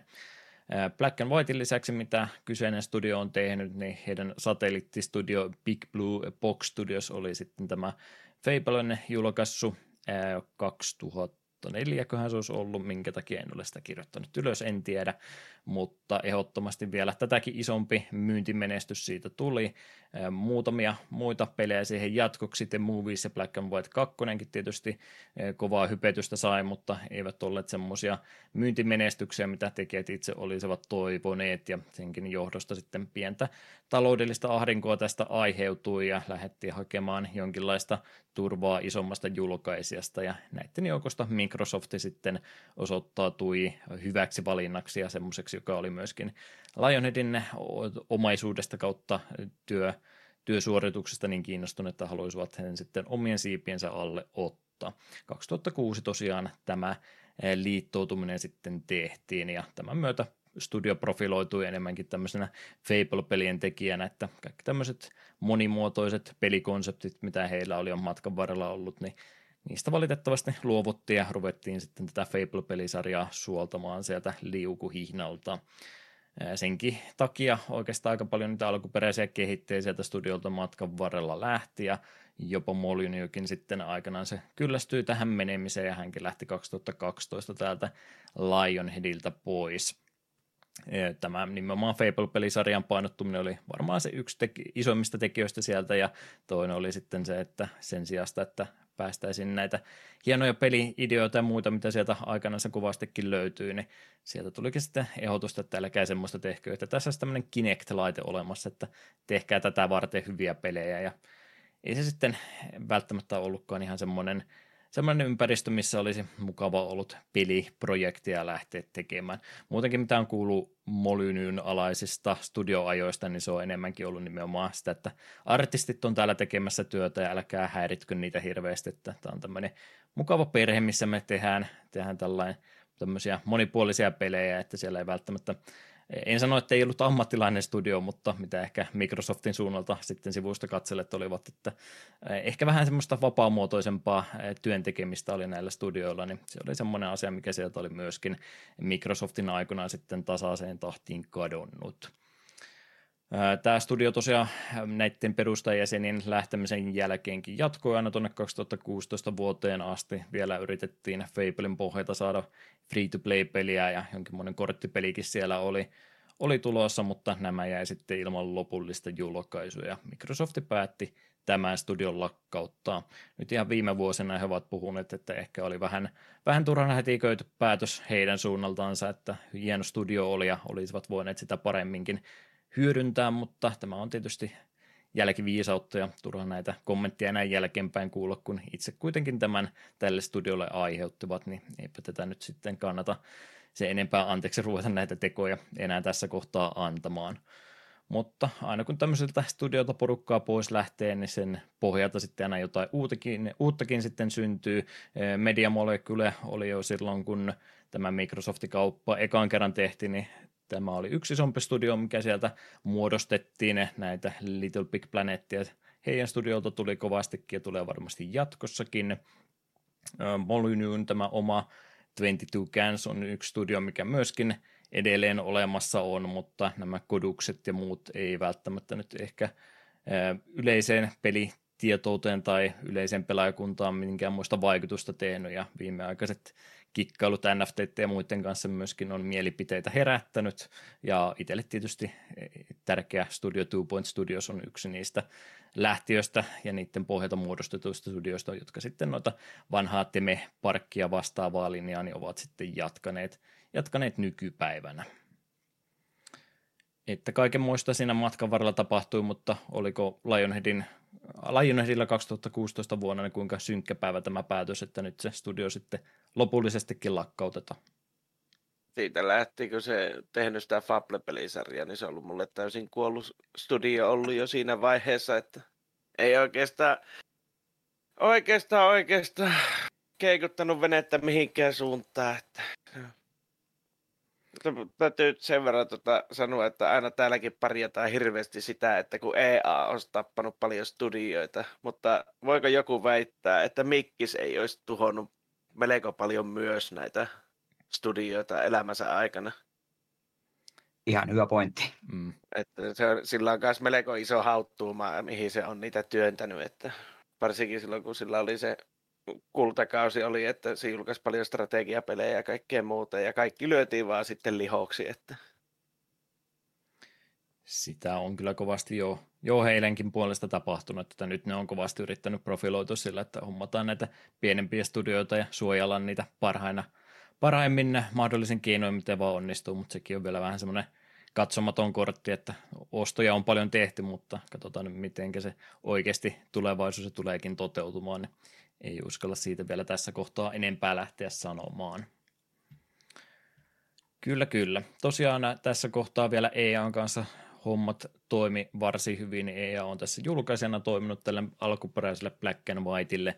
Julkaisu tälle aikanaansa Windowsille maailmanlaajuisesti tapahtunut maaliskuussa 2001 ja Japani käännöskin tästä jopa sitten paria kuukautta myöhemmin saatiin.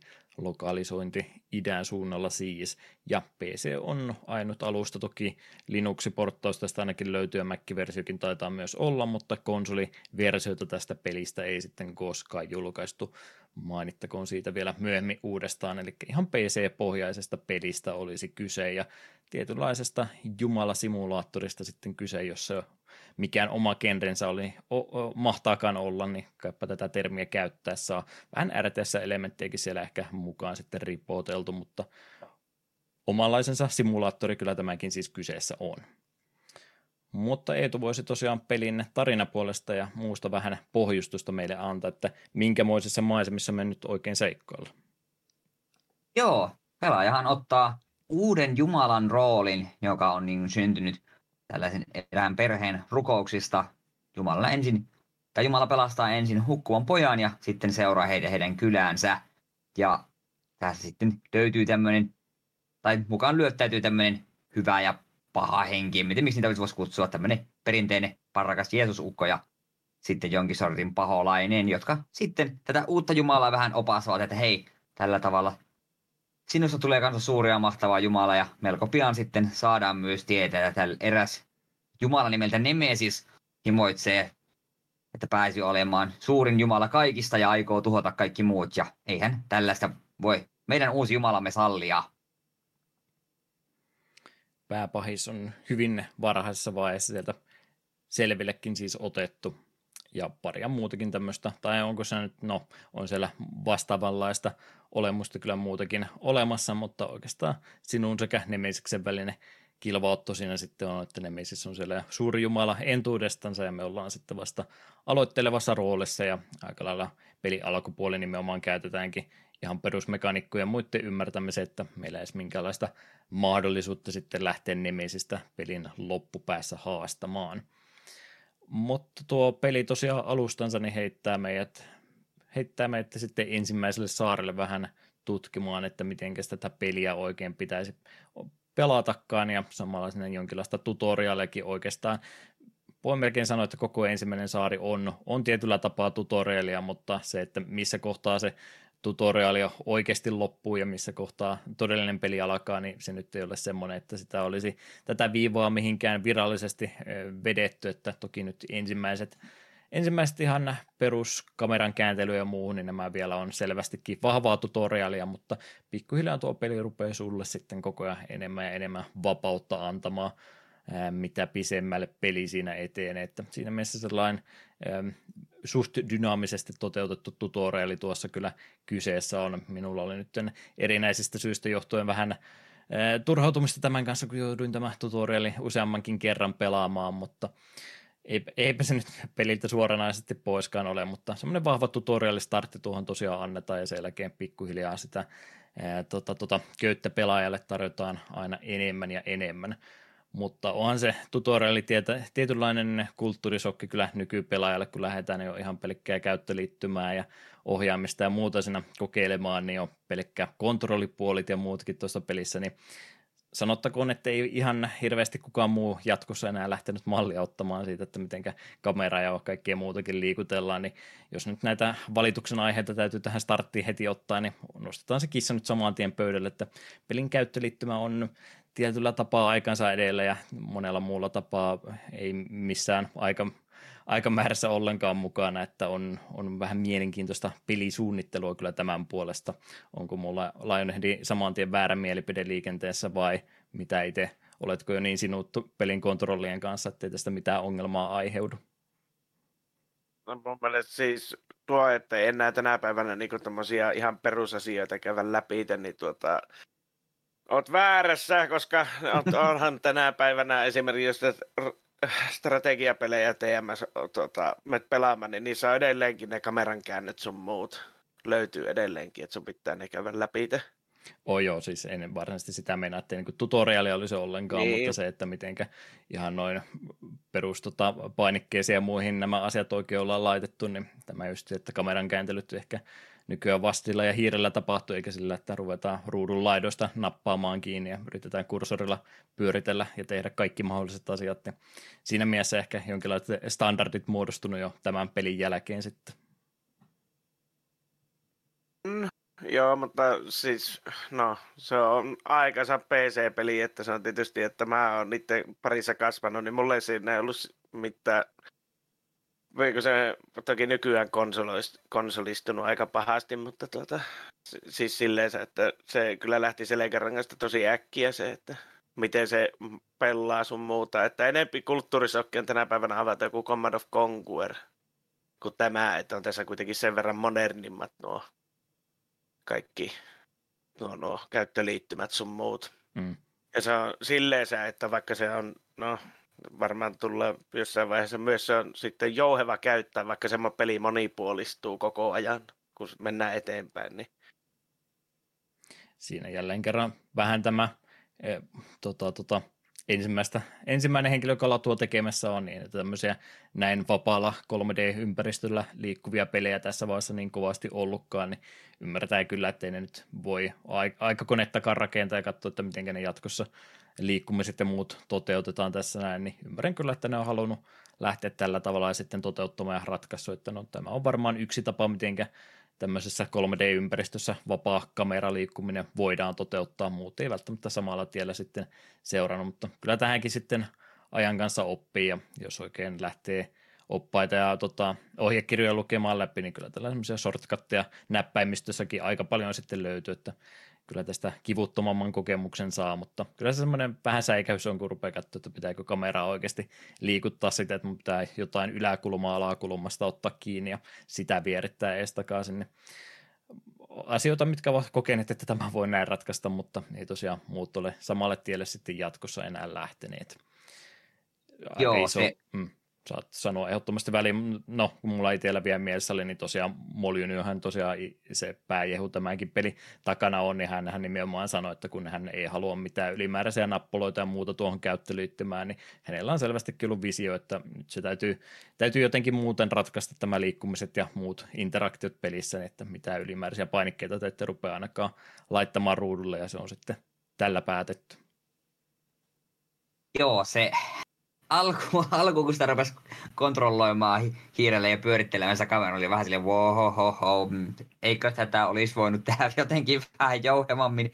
Ja yksi, minkä minä haluan heti sanoa, miksi tässä pelissä on minimappia, josta voisit vaan klikata, että hypätään tänne, koska se on... Ei ne saaret kauhean isoja ole, mutta jos haluat rullata nopeasti saarta läpi, niin se on varsin työlästä ottaa kiinni ja heilutella sitä hiirtä, kun voisit vaan minimapista nappasta. Mennäänpä tuonne nurkkaan saarteen. No mennäänpä nyt tuonne. Ah. Se oli vähän tuskallista. Kyllä siihen pääsi sinuiksi jossain määrin, mutta kyllä se silti tuntui, että se minimappi olisi silti koko ajan sinne halunnut. Se on niitä yksi tämän pelin näitä teknologisia ihmeitä tai asioita, mitä muut ei vielä tuohon aikaan pysty, niin tässä kyllä pystyy zoomaamaan niin paljon taaksepäin kuin haluaa, että periaatteessa minimappi ei ole vä- välittä- välttämätön, mutta ymmärrän kyllä se, että kun semmoisia asioihin on muissa peleissä tottunut, niin sen puute kyllä pistää silmäänkin sitten. Mutta monia vähän tämmöisiä erikoisempia ää, tota, tota, pelisuunnitteluideoita siellä matkan varrella on ollut, ja niistä nyt kyllä kopin sitten saa, mutta pieni totuttelu, totuttelu tässä on ja alkukynnys, että pääsee peli oikein kunnolla sitten käsiksi.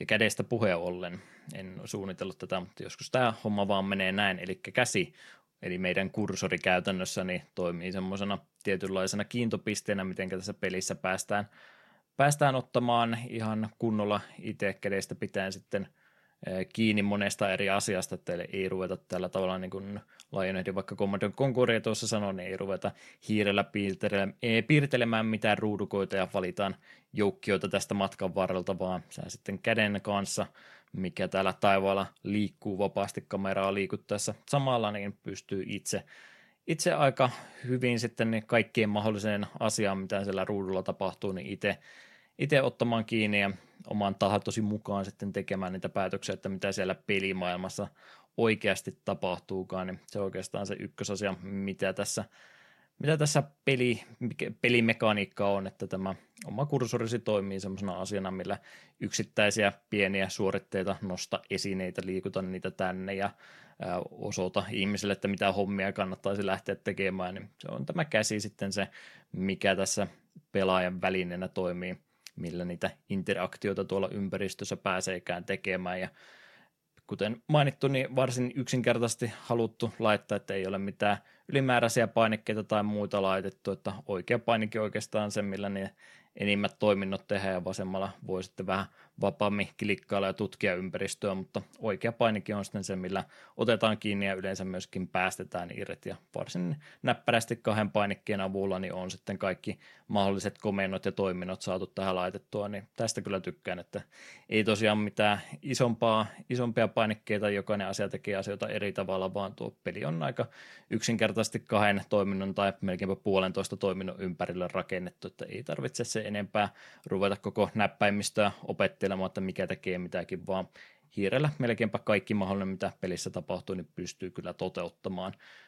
Käsi toimii näppärästi. Harmittavasti mulla tuo peliresoluutio oli vähän semmoinen, että peli ei aina ollut ihan sata varma, että mitä minä yritän osoittaa, mutta tämä taisi olla enemmänkin minun päässä ongelma kuin muuta, mutta mitenkä teille niin tuo ihan pelkän käden kanssa operoiminen, niin aika paljon peli antaa, antaa kyllä pelaajalle suoraa mahdollisuutta vaikuttaa ihan kaikkeen, mitä sitä siellä pelissä tapahtuu, että siinä mielessä tämä eroaa tuommoisesta RTSstä suht paljonkin. Oli hauska huomata, että minä voin vain napata palmusta kiinni, nyppästä se irti ja heittää se hevo helvettiin, jos se mun mielestä väärässä paikkaa. Se oli hauskaa. Hmm. Melkein kaiken kanssa voi jotain toimintoja tehdäkin. Joo, se on kyllä tosiaan niin se tavallaan se, että tuommoista noinkin pelkistettyä niin kuin tavallaan mekaniikkaa, mutta kuitenkin sitten, että sä voit tehdä oikeastaan käytännössä mitä vaan, niin toivoisi kyllä, että tuommoista olisi enempikin nykyään, että tarviiko kaiken olla aina niin hirviä vaativaa ja monipuolista, että kun sillä yksinkertaisellakin asialla saisi niinku hommas kulaamaan.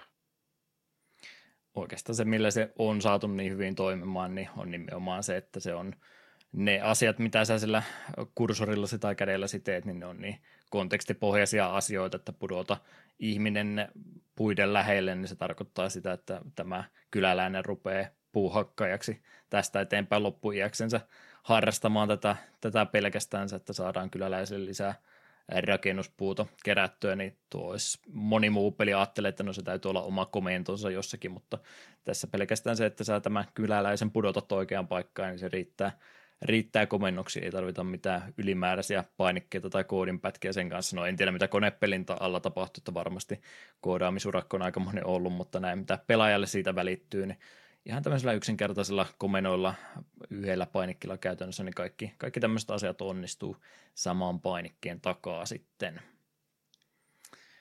Mutta, mutta semmoista yksi, yksiköllöllistä ohjaamista enemmänkin tämmöisissä peleissä, että kun RTS rupeaa miettimään, niin ne on yleensä sitä, että isoja joukkioita liikutellaan paikasta toiseen ja ehkä niitä semmoisiin pienempiin osastoihin, ryhmiin jaotellaan sitten tarpeen mukaan, mutta tämä on enemmänkin sitä, että yksi, yksi asia kerrallaan, että ei ruveta isoja, isoja konsepteja tässä käsittelemään. Toki isoja kyliä ja muita pääsee rakentelemaan, mutta peli oikeastaan pyörii siellä ilman sun jatkuvaa välitöntä paimentamistakaan, että yleensä riittää, että sä oot jonkinmoiset perusohjeet ihmisille, kyläläisille antanut ja sitten tämä otus, josta puhutaan seuraavaksi, niin kaikille näille niin pienen opettamisen ja muun jälkeen niin peli periaatteessa jopa pelaa itse itsensäkin jonkin aikaa. Progressia ei välttämättä tapahdu se enempää, mutta peli kyllä osaa myöskin itsestänsä hyvin huolta pitää, että tämä on varmaan yksi niistä syistä, minkä takia tämmöisiä tekoäly tota, innovaatio- ja kehityspalkintoja pelille on niin kovastikin annettu, että tietyllä tapaa se peli elää ihan omaa elämäänsäkin ja me sitten yritetään tähän muurahaiskekoon niin omalla kädellä mennään aina silloin tällöin sorkkimaan ja saamaan sitten peliympäristö tottelemaan sitä meidän tahtoamme. Mutta, mutta Eetu, kerropas meille pelin otuksesta jotain, joka on meidän avatari käytännössä tuonne pelimaailmaan, eli me nyt ei sillä kädellä ihan kaikkea tehdä, melkein kaikki kumminkin, mutta joku mikä kyläläisille on semmoinen vähän fyysisempi asia, mihinkä huomio kiinnittyy, niin on tämä tämmöinen otus, mikä valitaan pelin suht alkupuolella, niin mikä tämän idea oikein on? Onko, tämä, onko tämä tamakutsi? Valla joo, se on semmoinen melko iso elukka, siinä on kolme eri vaihtoehtoa ja ilmeisesti siihen pystyy sitten unlockkaamaan myös muitakin. Siinä on tällainen jonkin sortin kissaeläintiikeri tai vastaava.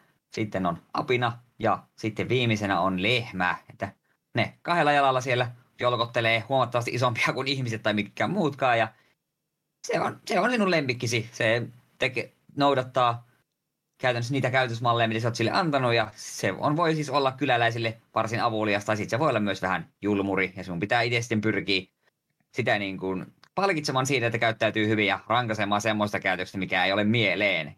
Voit sitten vaikuttaa, jos sä haluat, että siitä su- elukasta tulee varsin ikävä, niin jos sä näet sen kurmottamassa kyläläisiä, niin silitä sitä vähän palkkioksi siitä hyvästä.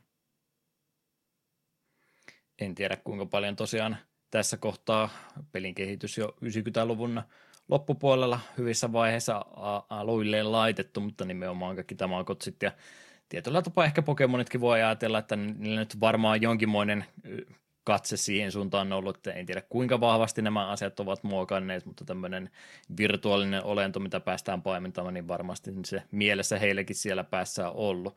Oliko Lionheadille tämä olennon lisää tässä pelissä, niin semmoinen myyntivaltti, että tämän takia tätä halusi pelata vai mitenkä asiaan suhtaudut? No se, se jää sitten, kyllähän se nyt niinku semmoinen, no jollain tavalla aikansa minusta sitten se on niinku aika uniikki oli tuo idea. Ja kun strategiapeleistä tykkäsi kuin hullu puurosta, niin, niin se se, että jotain erilaista mm. pääsee pelaamaan. Että. Onhan se, no, no kyllähän se nyt kun lapsena lukee, että, että pääsee oikeasti johonkin Guinness World Recordsiin, kun se oppii niin kauheasti, niin onhan se ihan, ihan pähkinen, että onko tuommoista olemassakaan. Mm ehkä näin jälkeenpäin katsottuna, niin välttämättä niin paljon sitä teknologiaa siellä taustalla pyöri, mutta aikansa nähden kumminkin, niin hieno nähdä, että niin. pääsee tosiaan varsin, varsin tota tarkkaan sitä määrittelee opettamaankin sitten kädestä pitää, että mitä tämä siellä oikein mahtaisi, mahtaisi ollakaan tarkoitus tehdä, että tietyllä tapaa se myös sitä sun omaa pelaamistakin pikkasen automatisoi, että peli alussa on oikeastaan kaikki ihmeet ja tämmöiset, mistä ei ole vielä puhuttu, mutta tämmöiset teot, mitä sä siellä ruudulla pystyt tekemään, niin hyvin paljon tämä sun olentokin creature, termi, mitä tuo peli käyttää, niin pystyy myöskin niitä samoja asioita siellä ruudulla tekemään, ja jos tämä otus sitten näkee näitä asioita, mitä sinä teet, ja saat häntä myöskin opettanut tekemään näitä asioita, niin se pystyy hoitamaan niitä päivittäisiä asioita, mitä siellä ruudulla tapahtuu sinun puolestaankin aika hyvin siellä, vaikkapa omassa tukikohdassa, niin sä voit sitten itse keskittyä kylää laajentamaan johonkin suuntaan tai muuta, että tietty tämmöinen asia, mikä automatisoi sitä pelaamista myöskin jonkin verran. Mutta se, että miten sitä oikeasti, oikeasti sitten käytetään, niin köysi on semmoinen yksi asia, mikä tuolla pelin ykkösaarella aika varhaisessa vaiheessa sulle käyttöön otetaan, niin köysi on semmoinen asia, millä sä pystyt sitten sitä omaa olentoa myöskin komentamaan ja vetämään ja pitämään paikoilla tietyillä alueilla. Eli ihan kunnon koirahihna käytännössä on meillä käytössämme, millä me sitten pystytään vähän rajaamaan sen vaikutusvalta ja muuten sitten vetelemään sinne suuntaan, minkä halutaan. Tota otustahan ei pystynyt mun mielestä nostamaan ihan suoraan, ei, ei minun mielestäni, että se pitää aina itse komentaa ei, sinne kai. paikan päälle, että tämä on yksi niistä mm. poikkeuksista, mihinkä ei suoraan pysty vaikuttamaan, mutta tarkalla opettamisella niin sen nimenomaan saa tekemään sitä, mitä haluakin. Tämä köysi on vain yksi niistä työkaluista lisää, että miten sitä käyttäytymistä pystyy sitten mallintamaan. Sieltä löytyy tämä tota, tota, joku vähän piikkilankaisempi versio sitten, jos haluaa siitä vähän tämmöisen julmemman olennon aikaiseksi, tai sitten oli tämä ystävyyden ja myötätunnon köysi myös, millä pystyy sitten niitä hyvää käytäntöä, käytösmalleja niin kannustamaan enemmänkin sitä harrastaa, että sitä pystyy myöskin samoja asioita tämän kyyden avulla tekemään. Tämä on semmoinen välttämättömyys kumminkin, että joku tämmöinen työkalu täytyy olla, että saadaan se ainakin peli alkupuolella tekemään niitä asioita, mitä käsketäänkin sen siinä tekemään. Jonkin verran sinne myöskin sillä otuksella sitten joutuu taistelupuoltakin harrastamaan pelin aikana. Täällä on näillä muilla jumalapelaajilla tai ehkä muutenkin täällä pelimaailmassa on sitten näitä samanmoisia otuksia myös muitakin ja joitakin konflikteja joutuu sitten eh, ihan rystysin ratkomaan ja tämä sitten johtaa pelissä silloin tällöin semmoisen tilanteeseen, että päästään ihan tämmöistä taistelutilaa pelaamaan, mutta ei ole kyllä mistään tekkenistä tai muusta syvällisestä pelaamisesta kyse, vaan jostain ihan muusta, niin kerrotko Lionhead, että miten tuo kompattipuoli tässä pelissä oikein toimii? No, sehän on oikein viimeisen päälle kyllä, että tota, siinä, no, ne elokat kohtaa toisensa siellä maailmassa ja sen jälkeen tulee semmoinen rinkula, minkä sisälle mennään sitten vetämään toista lättyä. Ja... Koska, no, niin, koska se on pitänyt se, se ohjaus tehdä siihen yhden käen varran, niin sitten vaan kliksutellaan sitten, tuota, kun sä painat siihen vastustajia, jätät semmoisia täppejä, niin se yrittää kiskoa sitä, jos on ylös tai alas, niin se joko potkii tai lyö käsillään. Ja sitten jos sä kliksutat sinne maahan niitä täppejä, niin se hyppii sivuille ja sitten jos kliksutat sitä omaa elukkaa, niin sitten se blokkaa. Ja näitähän pystyy siis jonoon laittamaan näitä sitten ja tuota, sitten vaan nautitaan esityksestä, että miten tässä sattuu käymään, että tuota, kyllä se, se on, se on, var, se on eittämättä, niin onhan se heikoin osa-alue tätä peliä, että on se, niin, se on kyllä oikeasti, niin se pitäisi ehkä pitänyt poikaan vähän miettiä ennen kuin ne työntää se sinne julkkariin asti, että että jos joskus on tullut laitettua tappelupelissä kaksi tietokonetta pelaamaan vastakkain, niin tämä on niin yksi askel siitä ylöspäin, että pääsee sen itse klikkaamaan, että apoo tuommoista voisit tehdä, mutta kyllä me ja mennään puolella nopeudella. Mm. Se on hirviä hiastakin se vielä, että se on oikeasti, että lipsuttelet vaan joku parikymmentä tota, yhdistelmää ja ei muuta kuin lähteä hakemaan jääkaapista ruokaa, koska siinä menee nimittäin aikaa kyllä se jossain vaiheessa loppuastekin menee, mutta joo, ei, ei mikään hirveän interaktiivinen kokemus kyllä ole, että yritetty vaan väkisin saada tämmöinen elementti mukaan ja ehkä ei ihan ole joka suuntaan mietitty, että miten tämä voisi täydellisesti toteuttaa, että lähinnä tämmöistä sivuista seuraamistahan tuo on. Mutta yksi lisää elementti kumminkin. Myös strategia siihen oli, kun tuli se tutoriaali ja ensin me yritin okei okay, joo, klikkaillaan nyt tuota vihollisen blokkaillaan ja sitten kun se meni helvetin härväämiseksi, niin sitten me rupe, totesivat, että okei, okay, me hoidan tappelut sille, että me klikkailen vasta vihollista niin kauan, kunnes se kuolee.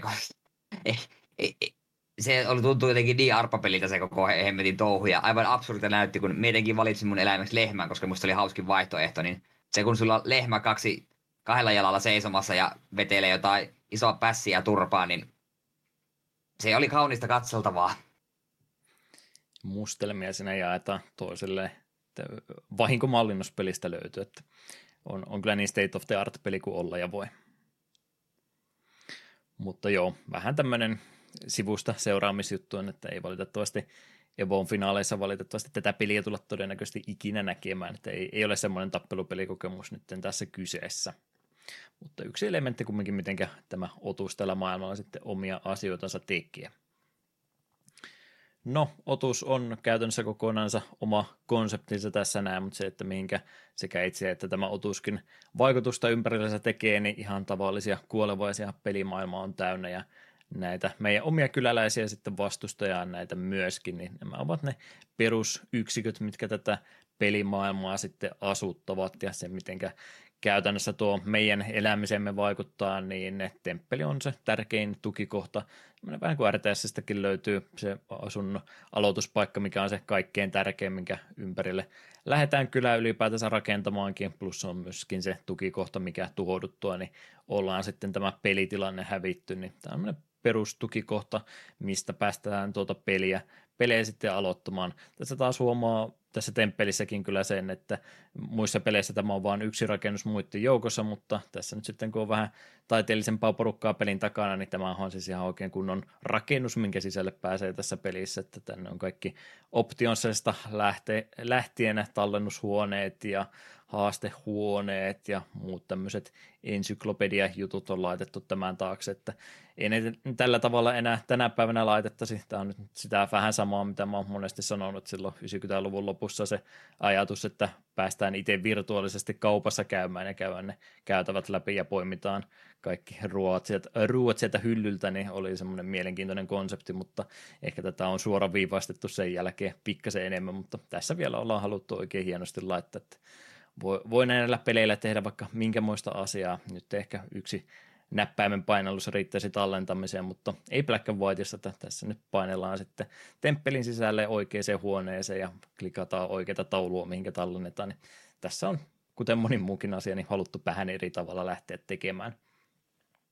Mutta mut, temppeli on se päätukikohta ja se ympärille sitten kaikkia muuta lähdetään rakentamaan. Varsin alkeellista rakentamistahan tässä harrastetaan, että puusta saadaan vaikka minkälaista monimuotoista rakennusta, mutta lähinnä asutustiloja halutaan tänne sitten niillä laittaa. Löytyy tietysti eh, siilomainen rakennus, mihinkä laitetaan noin muut resurssit, eli ruoka ja puu, mitkä on ne tärkeimmät asiat, millä pidetään kyläläiset tyytyväisenä ja annetaan niille mahdollisuus laajentaa omaa eli ympäristönsä eteenpäin.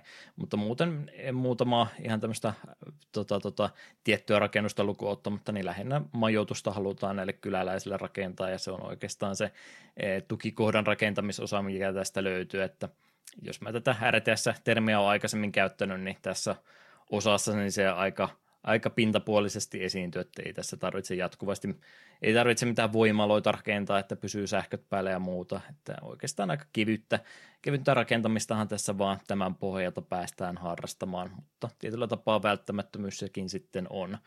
Se, mitä mä tässä nyt itsekin rupean miettimään, että mikä sen oman kylän rooli koko pelissä edes mahtaakaan olla, koska tässä nyt kyläläiset ei keskenänsä mitään sotaa käy, vaan tätä sotaa niitä muita jumalia vastaan käydään näiden otusten ja muiden kanssa, niin oikeastaan se tärkein funktio sillä, että maailmassa on niitä ihmisiä, niin on sen takia, että ne ihmiset uskovat sinuun, niin kaikki tämmöiset kunnon peliliikkeet, mitä pelissä päästään tekemään, niin enemmän tai vähemmän saadaan energiat kasaan sillä, että nämä kyläläiset sitten myöskin uskovat sinun kautta, käyttävät aikaa sinun palvomiseesi, koska nämä kaikki eh, ihmeet ja muut, mitä tässä pelissä päästään tekemään, niin on nimenomaan sillä sitten lainausmerkissä rahoitetaan, että nämä kyläläiset myöskin käyttävät tähän palvomiseen jonkin verran aikaa. Tätä kyllä saadaan muutakin kautta kerrytettyä, mutta tämä nyt on se yksi perusasia, miten sitä tärkeää resurssi, eli uskoa tässä pelissä sitten kerätäänkin. Se on oikeastaan sen tukikohdan rakentelujuttu, niin loppuviimein koko tämmöinen rakentelupuoli tässä pelissä, niin se on aika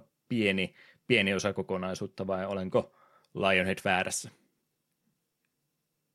Ää, nyt täytyy sanoa, että meni ohi. On, oli niin pitkä monologi kyllä tuohon perään, mutta mitä nyt nimenomaan ajattelee tätä tukikohan tai kylän rakentamista, niin loppuviimein se on aika pieni osa sitä koko kokonaisuutta, että lähinnä niiden kyläläisten olemassaolo on lähinnä sitä, että ne nimenomaan sitä palvontaenergiaa tai blessingin energiaa, mikä tämä mahtoikaan mm. olla, niin se taitaa niiden päärooli oikeastaan olla, että ei sun loppuviimein siihen tukikohdan rakentamisen kannata nyt ihan mahdotonta aikaakaan käyttää. Ei, ei kannata, ei, mutta se on kuitenkin sitten, nämä ihmiset toimii sinne niin kuin resurssina, että, mm.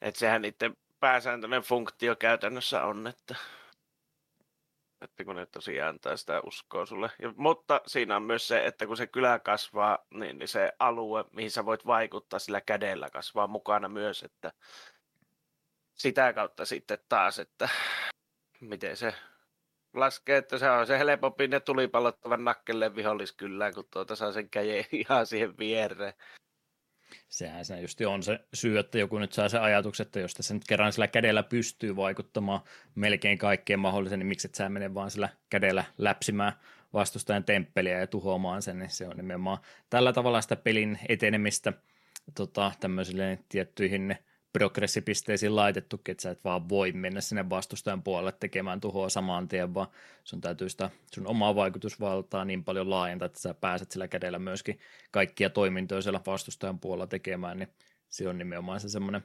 semmoinen elementti, että minkä takia pelissä nyt ei vaan suoraan voi päätöspisteeseen juosta, vaan täytyy tietyt vaiheet tuossa näiden maiden välillä käydä ennen kuin se on ylipäätänsä edes mahdollistakaan.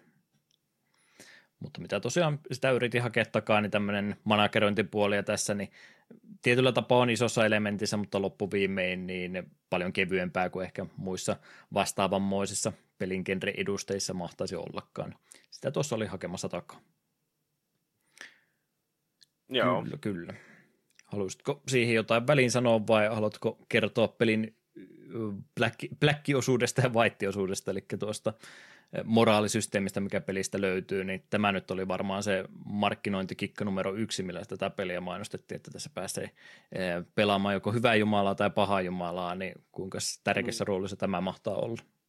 No se, niin mä en tiedä, onko se nyt loppujen lopuksi, se on ehkä itse, se on niin sille pelaajalle tulee siitä se niin kuin, hyvä fiilis, että kun ei se loppujen lopuksi vaikuta siihen maailmaan, että se vaikuttaa lähinnä siihen sun elä, elukkaan, että miten se käyttäytyy ja sitten tuota, niin no vaikuttaahan se noihin spelleihin tai taikoihin ja se vaikuttaa, että jos sä oot niinku ihan siellä pahuuden syövereissä, niin sitten totta kai kaikki damage pellit ja tämmöiset näin, niin tekee paljon enemmän läpsykkää ja sitten se, no, se eläin sitten tietysti vähän muuttuu se sen käytös, että se, että alakuun, niin se, yökkäilee, kun se syö niitä kyläläisiä, kun se on hyvää, mutta se vahingossa niitä popsii, mutta sitten kyllä se oppii naattimaan siitä hommasta, kun aikansa antaa runtua sille, että Okei, täytyy semmoinen sanoa, että, tota, että tää, sinne näkee, että pelaaminen on mennyt pilalle tässä parisekymmenessä vuodessa, että kun tuota,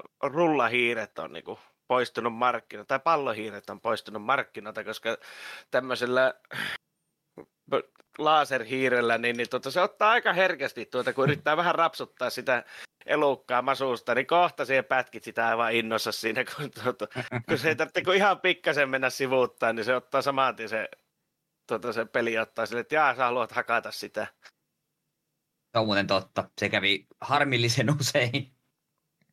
Tosi semmoista pientä liikettä pitää tehdä näillä nykyajan hiirillä, että se menee niinku oikein. Sama ongelma kyllä huomattu, että hyvin, hyvin pienillä liikkeellä piti lähteä rapsuttelemaan päätä, että vähänkin nopeampi liike, niin se oli läpsy samaan tien. Olento oli siinä kumossa sitten lattialla. Ja tosiaan sitten se, kai sehän vaikuttaa niin kuin siihen maailmaan sille, että sinne, jos olette hyvää, niin sillä on sateenkaaria ja kaikkea kivaa siellä temppelien luona ja tuota, tuota, mm, ja se e-, elu, elukkakin on niin semmoinen hyvin voivan näköinen, mutta sitten tosiaan kun siitä rupeaa pahaa muovaamaan, niin tuota, onhan se aika, no, miltä Tauskin vaimot näyttää meiningillä sitten, että tuota, on, on vähän mustelmaa siellä täällä ja piikkilankkaa rupeaa temppeli ympärille tulemaan ja se käsikin alkaa muuttumaan demoni, demoniseksi, että tuota, se, että, se siihen mm. miljööseen nimenomaan. Että. Se, että sä pystyt jommalla kummalla tahansa tavalla, tai miksi, ei, miksi jopa siltä väliltäkin, ettei sun ole pakko jompaan kumpaan päähän mennä, niin tässä kohtaa puhutaan oikeastaan vaan pelityylin muokkaamisesta, että tällä nyt ei näitä tämmöisiä visuaalisia efektejä lukuottamatta niin mitään isompaa vaikutusta mihinkään ole, että kunhan vaan saadaan ne ihmiset uskomaan siihen, että sä oot olemassa, niin se, että onko se hyvä vai paha tapa, niin ei tämä rupea mitään tota, tota, eettisiä kysymyksiä sulle esittämään ja äh, härnäämään sua sillä, että miksi olet näin jul, julma ihminen, että pitääkö sinut ilmoittaa jollekin viranomaisille, kun sä rupeat tämmöisiä tekoja tekemään tai muuta, että ei tämä peli mihinkään semmoiseen lähde koskaan, että niitä ilkitöitäkin voi tehdä ja sillä yhtä lailla se peli etenee, Kyllä, etenee eteenpäin. Ne kyllähän ne tuomitsee ne kaksi, mitkä sulla on ne he, he, henget mukana siinä, se hyvä ja paha, niin kyllähän ne heittää läppää sen mukaan, mm. että miten sä teet siellä maailmassa, että se ja ihan kyllä. hyvääkin läppää heittävät silleen. Kyllä, että, tuota, ehdottomasti. Se varsinkin siinä ihan alussa, kun siinä se perhe hukkuu sinne, niin mä unohin kokonaan mennä pelastamaan niitä, niin kohta sen tulee naaraskelemaan se demoni että sinnepähän menivät, että mikä, Joo, mulla, mulla tota oli ajatus pelastaa ne, mutta valitettavasti mun matala resoluutio johti siihen, että mä oikein osannut klikata ikinä sopivasta kohtaa, että kaikki olisi pelastettu, niin oli vähän hidas siinä hommassa. Ajatus lähinnä tuossa hyvä ja paha puolessa nimenomaan se, että ei tosiaan enimmäkseen sellainen tarina, tarina tota jatkumoon vaikuta mitenkään, peli on muutenkin jos ei nyt täysin huumoripitoinen, niin vähän kieliposkessa kumminkin, että ei tässä nyt yöunia menetä sen takia, jos jotain perheitä menet sieltä vähän salamilla ukkosen jysäyksillä tota, erottamaan toisistansa, että ei tässä nyt semmoiselle, semmoiselle tielle kumminkaan mennä. Ei ole niin synkkä peli kumminkaan kyseessä. Minä sain jostain tosi paljon mielihyvää siitä, kun mulla oli keskenvälisen tehtävä, että ne piti ne laivanrakentajat, ne tarvitsisi lisää lihaa sitten mä ajattelin, no okei, okay, miepä kun löydän jonkun elukan, niin meikä niille viemässä. Sitten olin, että tuollakin on yksi tehtävä, niin siellä tämä joku lammasfarmeri, että oi voi voi, kun minun toinen lammas on jonnekin karannut ja sitten näytetään, että se on siellä vuorilla, niin mitä minä teen? Me otan sen lampaan, mikä sillä on vielä sillä aitauksessa, sen viimeisen lampaan ja vien sen niille ö, merimiehille. Enkä ikinä edes hakenut sitä lammasta siltä vuorille. Että no jos sulta puuttuu yksi lammas, niin vien sen, sen aino, ainoakin, mikä sulla on jäljellä, niin vien sen lihoiksi muualle. Sain jostain se sairasta mielihyvää tästä. En tiedä, miten peli pisteytti mut pelin kakkosmaailmassa, missä naapurikylällä oli vähän nälähätä ja polttopuiden tai tota puiden puutetta, niin mä rupesin omalta tontiltani heittelemään lehmiä niiden puoleen ja vähän ihmisinkin osui matkan varrella, että oliko tämä netto plussa vai netto miinusta, niin en ole ihan varma, mutta sen tiesi, että ne ainakin rupesi uskomaan minun, kun rupesi lehmiä satamaan taivaalta. Oi että. Vaihtoehtoisia öö, tapa, tapoja pelata peliä kyllä löytyy. Tuosta heittelystä tuli mieleen, miten helposti saitte kivellä heitettyä sen kiven siitä pilarin päältä pois. Varsin aikaisessa vaiheessa tulee tämmöinen tehtävä, että hei, opetellaanpa asioiden heittämistä, että heitäpä tästä kivi tuohon pilarin päällä olevaa ja tiputa se pois siitä. Minä nimittäin itse olin siinä aika kauan. Minä viskoin varmaan 50 kiveä, kun me lopulta osuin siihen. Meinas mennä tunteeseen, mennä lentää seuraavaksi läppäri. Hmm. Varsin Jotenkin se, niin varsin huonosti ja kakkosmaailman tämä harjoittele tulipalloja heittoja, niin koskaan en ole yhtään rakennusta polttanut siinä harjoittelussa, että huo- sihti on huono.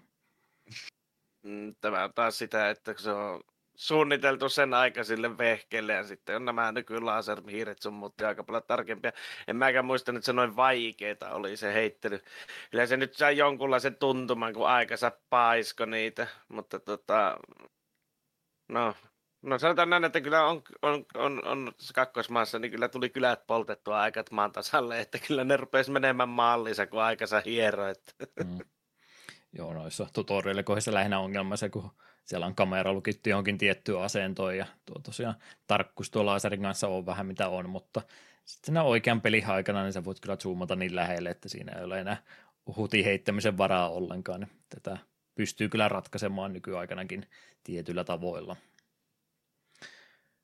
Kyllä, kyllä. Mitäs tota noin ylipäätänsä pelin vaikeudesta sitten muuten? Pelihan on siinä mielessä aika reilu, kuten tuossa tarinapuolesta ja muustakin. En tiedä mainitsinko mä ollenkaan, mutta tosiaan pelissä oli nämä kultaiset sekä hopeiset kääreet matkan varrella täällä maailmassa, mitä sä kun klikkailet, niin peli aina tarjoaa jotain tietynmoista tehtävää ja muuta, niin pelihän aika sillain rennosti etenee ainakin tässä alkupäässä peliä vielä ennen kuin rupeaa sieltä vähän enemmän aggressiota myöhemmissä kentissä muilta, muilta tota vastustajilta tulemaan, niin semmoinen tietynmoinen rauhallisuushan tuossa on, ja saat itse sen tahdin määrät, että kuinka nopeasti peli etenee. Sun ei ole pakko noita klikata, jos haluat vaan jäädä omaa tukikohtaa rakentelemaan, niin sekin on sallittu, ja peli jatkuu vasta sitten, kun sä itse näitä tärkeitä, tärkeitä tota kultaisia käärökohtia lähdet klikkailemaan, niin siinä mielessä saat aika rauhassa rytmittää tuota peliä eteenpäin, mutta mitenkä mahtaa Lionheadin peli loppupuolella sitten mennä, että rupeako se peli jo pistää kovastikin kampoihin vai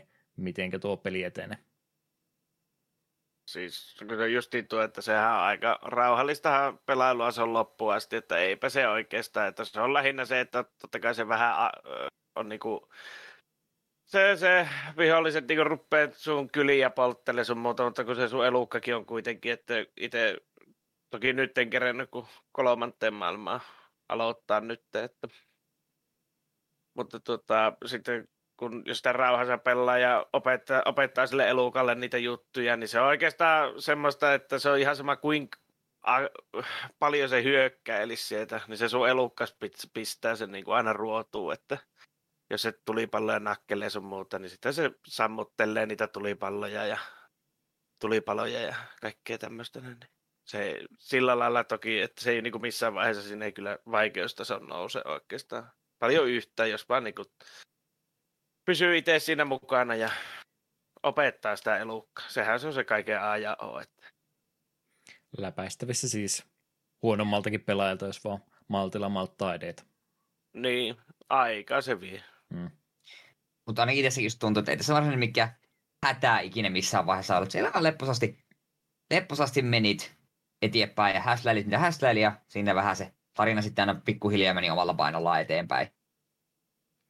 Ja käytännössä oliko tuossa nyt sitten viisi semmoista omaa segmenttiänsä, mihinkä pelin periaatteessa pystyy jakamaan, mikä kuulostaa aika vähältä, mutta se nimenomaan, että mikä se sun pelitahti on, niin siitäkin yllättävän paljon sisältöä siihenkin onnistuu laittaa, mutta jos joku on peliä uudestaan pelaamassa läpi, niin pystyy varmaan muutaman tuntiinkin tuon pelin sitten vauhdilla läpäisemään, jos jostain kumman syystä mahdoton kiire eteenpäin on, mutta jälleen kerran se oma, oma tahti tästä pelistä kyllä löytyy, että sisältöä minun mielestä ihan sopivasti tämmöiselle pelille tästä kyllä löytyy, kun vaan rauhassa malttaa kaiken etsiä, mitä pelillä tarjottavana on. Ja tuohon ei pelkästään tuokaan sisällö, että sitten oli tuo monin pelipuolikin tässä pelissä aikana olemassa.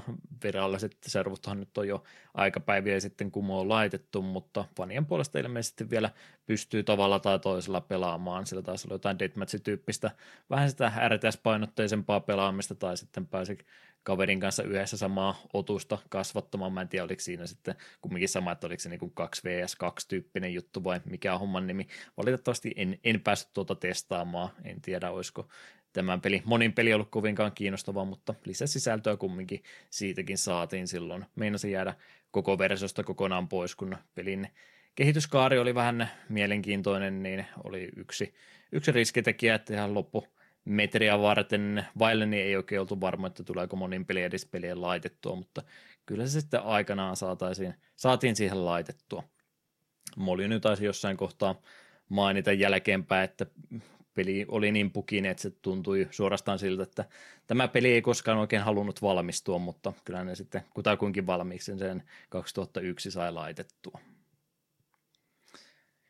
Kyllä, kyllä. Musiikkipuolesta ehdottomasti mainita myöskin. Siellä on 9, äh, anteeksi, 62 syntynyt brittiläissäveltä Russell Shaw ollut peliä varten tuota musiikkia tekemässä. Hän on varsin nuoresta pitäen alkaen musiikin parissa harrastunut ja muodollisen opetuksen jälkeenkin niin noissa nautustudiossa kovasti aikaa viettänyt.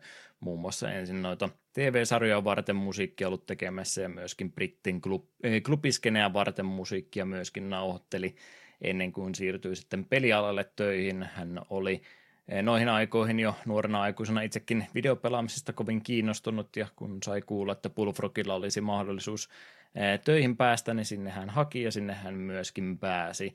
92 vuodesta asti siis videopelipuolella enimmäkseen eh, uransa siis tehnyt Bullfrogin ajoilta Syndicate, Teme Parkki ja Dungeon Keeperi esimerkkeinä siitä mihinkä hän musiikkia teki. Lionhead, kun sai alkunsa, niin sinne siirtyi muiden mukana. Black and Whitein lisäksi tuohon Fable-pelisarjaan kovastikin musiikkia teki. Ja 2012 enemmänkin freelancerin muodossa, mutta senkin jälkeen hänellä noita työsuhteita on ollut. DPS Game Studios on tällä hetkellä miehen nykyinen työosoite, että kyllä sieltä paljon osaamista häneltä löytyy mitä pelin musiikkipuolesta tosiaan pääsee sanomaan, niin enemmän tämmöistä atmosfääristä ambianssimusiikkia on tähän peliin laitettu, että jos pelin soundtrackia lähdet tällä hetkellä netistä etsimään, niin sieltä enimmäkseen löytyy samantyyppistä kappaletta monessa eri muodossa, eli tämä on oikeastaan tämmöistä dynaamisempaa musiikkia, mitä ei vielä niin mahdottomasti tuohon aikaan eh, pelimusiikin parissa tehtykään, eli tuo pelin musiikki vähän peilaa sitä sun tekoja, mitä sä siellä peliruudulla teet, että jos hyvää Jumalaa leikit, niin on vähän pirteämpää musiikkia, kun taas verrattuna siihen, jos olet paha Jumala, niin pelin musiikkikin sitten vastaa sitä, mitä siellä ruudulla tapahtuu. Ei missään tapauksessa tosiaan semmoinen, että oikein mihinkään eh, isommille soittolistoille pelin musiikki pääsisi, mutta eh, ei myöskään voi peliä missään tapauksessa huonoksi musiikiksi sanoa, se on vaan niin suoraan linkattu tuohon itse pelaamiseen suoraan, että sitä ei oikein kaikkia saa, kun sitä lähtee peli, pelin ulkopuolella eriksensä kuuntelemaan, vai oliko tämäkin väärä mielipide? Ja ei mulle kyllä täytyy sanoa, että ei jäänyt mitään päähän muuta kuin se laulu, mitä ne tuota, tuota, nuo laivanrakentajat siellä veivaa aina. Ja tuota, Se oli on kaunista. Se on hieno ralli. Se pitää aina suurin piirtein kerran vuoteen käydä kuuntele aina, että, että mitenhän se meni. Vai, Ei siinä oikein muuta ole semmoista, mikä mieleen jäisi millään tasolla. Että hyvä podcast-peli. Että Kyllä, kyllä. On, on tosiaan niin suoraan tuohon peli muihin menoihin linkattu, että on hankala sitä arvostaa tämmöisenä irtonaisena kokonaisuutena. Kylläs, kylläs. No, kaikkea muuta pointtereita, mitä tässä esille halusin myöskin nostaa, ja yksi asia, mitä en ollut kirjoittanut, mutta tämä on varmaan kysymys numero yksi, mitä kannattaa pöydälle nostaa, kun pelistä puhuu. Vuosi 22, eli 21 vuotta pelin julkaisusta nyt jälkeenpäin pelattiin peliä ensimmäistä kertaa ja kysymys kuuluu, että miten se peli pyörii ylipäätänsä tänä, tänä päivänä, koskaanhan tätä ei virallisesti ole uudestaan julkaistu, että jos peliä sitten pelata haluaa, niin se on ne alkuperäiset levyt jostain asennukseen tai jotain vaihtoehtoisia tapoja myöten sitten pistämään peli semmoisen muottiin, että se myöskin modernilla koneella pyörii, niin mitenkä Lionhead, oliko homma jo, olit jo niin monta kertaa asentanut, että meni vanhasta muistista vai onko sulla ongelmia ikinä ollut saada Black and Whitea pyörimään uudemmilla koneilla? Ei ollut mitään muuta kuin Abandon varresta vaan tuota, levyt ja asentaa ja pelaamaan, että ei ollut mitään niin kuin, ongelmaa, että suoraan pelas. Homma toimi niin kuin pitikin.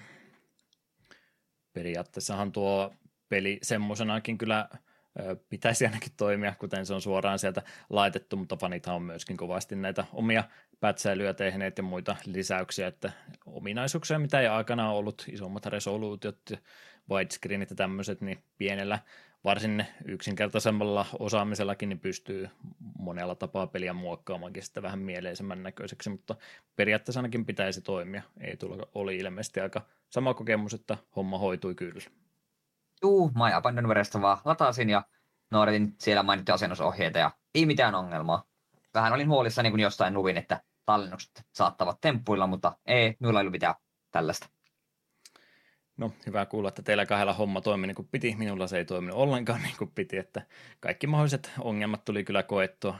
Yritin montaa eri variaatioita tuosta pelistä pistää itselleni kaikki kunnolliset asennukset, mitä yritin laittaa, ne johti siihen, että se peli ei sitten vaan käynnistynyt ollenkaan, että en, en ymmärrä mikä oli homma vika, yritin kyllä monenmoista ohjetta tuolta katsoa, että mitä sieltä elää käytä yhteensopivuus taaksepäin juttuja ollenkaan. Ja asennassa tämmöiseen tiet, nimiseen kansioon ja vältän näitä asioita ja kaikkia muuta. Kaikesta huolimatta niin en, en saanut sitä koskaan pyörimään sillä perusasennuksella ollenkaan, mutta saimme pelin sitten käynnistymään ihan noilla – tota, tota, raakafiluilla semmoisena, että se lähti kyllä käyntiin. Kaksi ongelmaa. Toinen oli se, että mä en pelin musiikkia kuulu, mikä nyt ei ollut ihan maailmanloppu. Pystyn kyllä musiikkia sitten jälkeenpäin erikseenkin kuuntelemaan. Dialogit ja ääniefektit ja kaikki tämmöiset kyllä pelitti pelitti kyllä, niin ei se nyt maailmanloppu ollut. Se, mikä vähän rajoitti tätä pelaamista, tätä podcastia varten, niin ne talletukset kun ei vaan toiminut tuossa mun pelissä ollenkaan. Eli joka kerta kun mä pelin sammutin, niin kaikki lähti aina pois ja alusta aloitin uudestaan. Niin sen takia mä oon ehkä vähän tuota pelin alkupuolta tässä nekailut, kun mä oon sen viisi kertaa pelannut se aloitussaaren tässä uudestaan ja uudestaan. Että en oikein tiedä, mikä oli homman nimi. Kyllä mä sinne temppeliin menin sen pelin tallentamaan, mutta heti kun mä menin temppelistä ulos ja kävin vaikka saman tien katsomassa uudestaan, niin ei siellä enää mitään ollut ja ei siellä ollut myöskään, kun pelin uudestaan käynnistin. Niin tämä vähän tätä omaa menemistä nyt sitten rajoitti, mutta ehkä minä olin vaan tyhmä ja en osannut sitten peliä oikeasti asentaa en ole kumminkaan ainut, että tiedän, että muillakin ongelmia tämän kanssa on, mutta toivottavasti se nyt ei pelota ihmisiä kumminkaan kokeilemaan, että mitenkä se, mitenkä se asentuisi. Kyllä se pitäisi kumminkin toimia. Mutta vähän tämmöisiä ongelmia minun päässä valitettavasti tällä kertaa. Mutta, mutta mitä kaikkea muuta tuosta pelistä vielä pääsee sanomaan, niin kaikkea pientä lisäominaisuuttahan peliin tietysti laitettiin. DLC tähän peliin tietysti iskettiin myöskin, mutta ei nykytermeillä DLC, että se olisi mitään maksanut, vaan nämä muutamat lisähahmot, mitä myöskin jotain pelin kautta suoraan pystynyt avaamaan, niin Black and Whitein sivuilta sitten oliko kolme, kolme otusta ainakin vai neljä otusta, mitkä pääsi ilmaiseksi sieltä latailemaan pelin julkaisun jälkeen, niin tämmöistä lisää sisältöä oli. Pelin sivuilla pystyy myöskin tuon pelin rekisteröimään ja siitä bonuksena tuli, että tuo peli rupesi seuraamaan tätä sinun en tiedä oliko ihan paikkakuntakohtaisesti, mutta ainakin lähiseudun kohtaisesti katsomaan, että minkälainen sää sulla siellä kotipäässä on, niin laitetaan tänne peliin samaan muista, että tämmöistä pientä kivaa pikkulisää, mikä nyt varsinaisesti ei mihinkään vaikuta, mutta hauska idea, mikä varmaan Peterin eh, työpöydällä oli, että tämmöinen täytyy laittaa ja semmoisenhan pojat sitten peliin pistivätkin. Lisää osaa myös tälle alkuperäiselle pelille julkaistiin vuotta myöhemmin nimellä Creature Isle, joka tuo lisäpelattava puoli oli enemmänkin painottuen tähän otuksen kanssa temmeltämiseen, että kaikkia muuta pelaamista, hauskaa hupia sen kanssa keilaamaan ilmeisesti ainakin pääsi näiden otusten kanssa nyt, että tärkeää lisää pelaamista. Tunteeko Lionhead tuota lisäriä, kuinka onko sitä harrastanut? En ole siis muuta kuin sen, että se aikoinaan tuli tuota, tuota, Venäjän serkulta laitettua vaan sen takia, että saa ne elukat siihen peruspeliin sitten. Niin tuota, mm. että ei ole silleen muuten kyllä sitä tullut pelattua. Että... Lisää osa vars- äh, sanan varsinaisen merkityksen oikeastaan, että ei mikään välttämättömyys. Mm. Kyllä, kyllä. Muita julkaisuja, mitä tämän peli, alkuperäisen pelin ympäriltä kaavailtiin kautta toteutettiin, niin siellä oli tota, työpöydällä muun muassa Black and White The Gathering-niminen chat nettihuone käytännössä, mikä homma idea oli, että noilla peliotuksilla olisi päässyt juttelemaan muiden pelaajien kanssa ympäri maailmaa. Ei valitettavasti ei tullut siis Magic the Gatheringin linkkiä tässä, tässä tapauksessa Aa. ollenkaan, vaan ihan, ihan chattailuja sitten muiden ihmisten kanssa. Ja myöskin tämmöinen Black and White Worlds-niminen ohjelma oli, oli tota ajatuksessa, että pääsisi tuolla pelimaailmassa myöskin vähän vapaa, vapaamuotoisemmin aikaa viettämään, mutta tätäkään ei oikeasti sitten koskaan loppuun asti toteutettu. Porttauksia oli myöskin kovaa. Monen moista ajatuksessa, että pitäisi saada tästä tehtyä. Ensimmäiset ajatukset oli, että Pleikkari ykköselle pitäisi saada, oliko jopa Bethesda palkattu se, että he olisivat tätä ollut porttaamassa, mutta aika myöhäinen PS1-julkaisuhan tästä olisi tullut, jos kerran alkuperäinen pelikin oli jo 2001, niin ymmärrettävää, että ei sitten välttämättä sille alustalle enää haluttu. Myöskin PS1-tehotansa vähän herättää kysymykset, että minkämoinen minkämoinen paketti siitä oltaisikaan saatu aikaiseksi. Dreamcastista olisi löytynyt paljon enemmän potkua, mutta Dreamcastille kävi Dreamcastit, niin se oli myöskin ymmärrettävistä syistä, että miksi sitä versiota ei portattu. PS2 ja Xbox oli myöskin ajatuksissa, niistä en sitten tiedä, että minkä takia ei, oliko, oliko näin, ettei vaan resurssit riittänyt siihen vai mitkä mahtavat syypäinä olla, mutta mutta nämäkin oli semmoista alustat, mitä piti, piti ainakin tehdä, mutta ei sitten vaan koskaan toteutettu. Ja jopa Game Boy Color ja Game Boy Advancestakin puhuttiin, että näillekin voisi Black and White tehdä, mutta tämä taisi tulla jo sitten enemmänkin tuolta EAN suunnalta, että älkää nyt pojat oikeasti edes harkitkokaan mitään tuommoisia versioita, että ei meitä ainakaan kiinnosta näitä julkaista, niin senkin myötä nämä versiot sitten olisi jäänyt. Olisiko poikia kiinnostanut pelata peliä konsolilla vai onko tämä niin vahvasti PC-peliksi profiloitunut tapaus, että ei mikään muu alusta kelpa.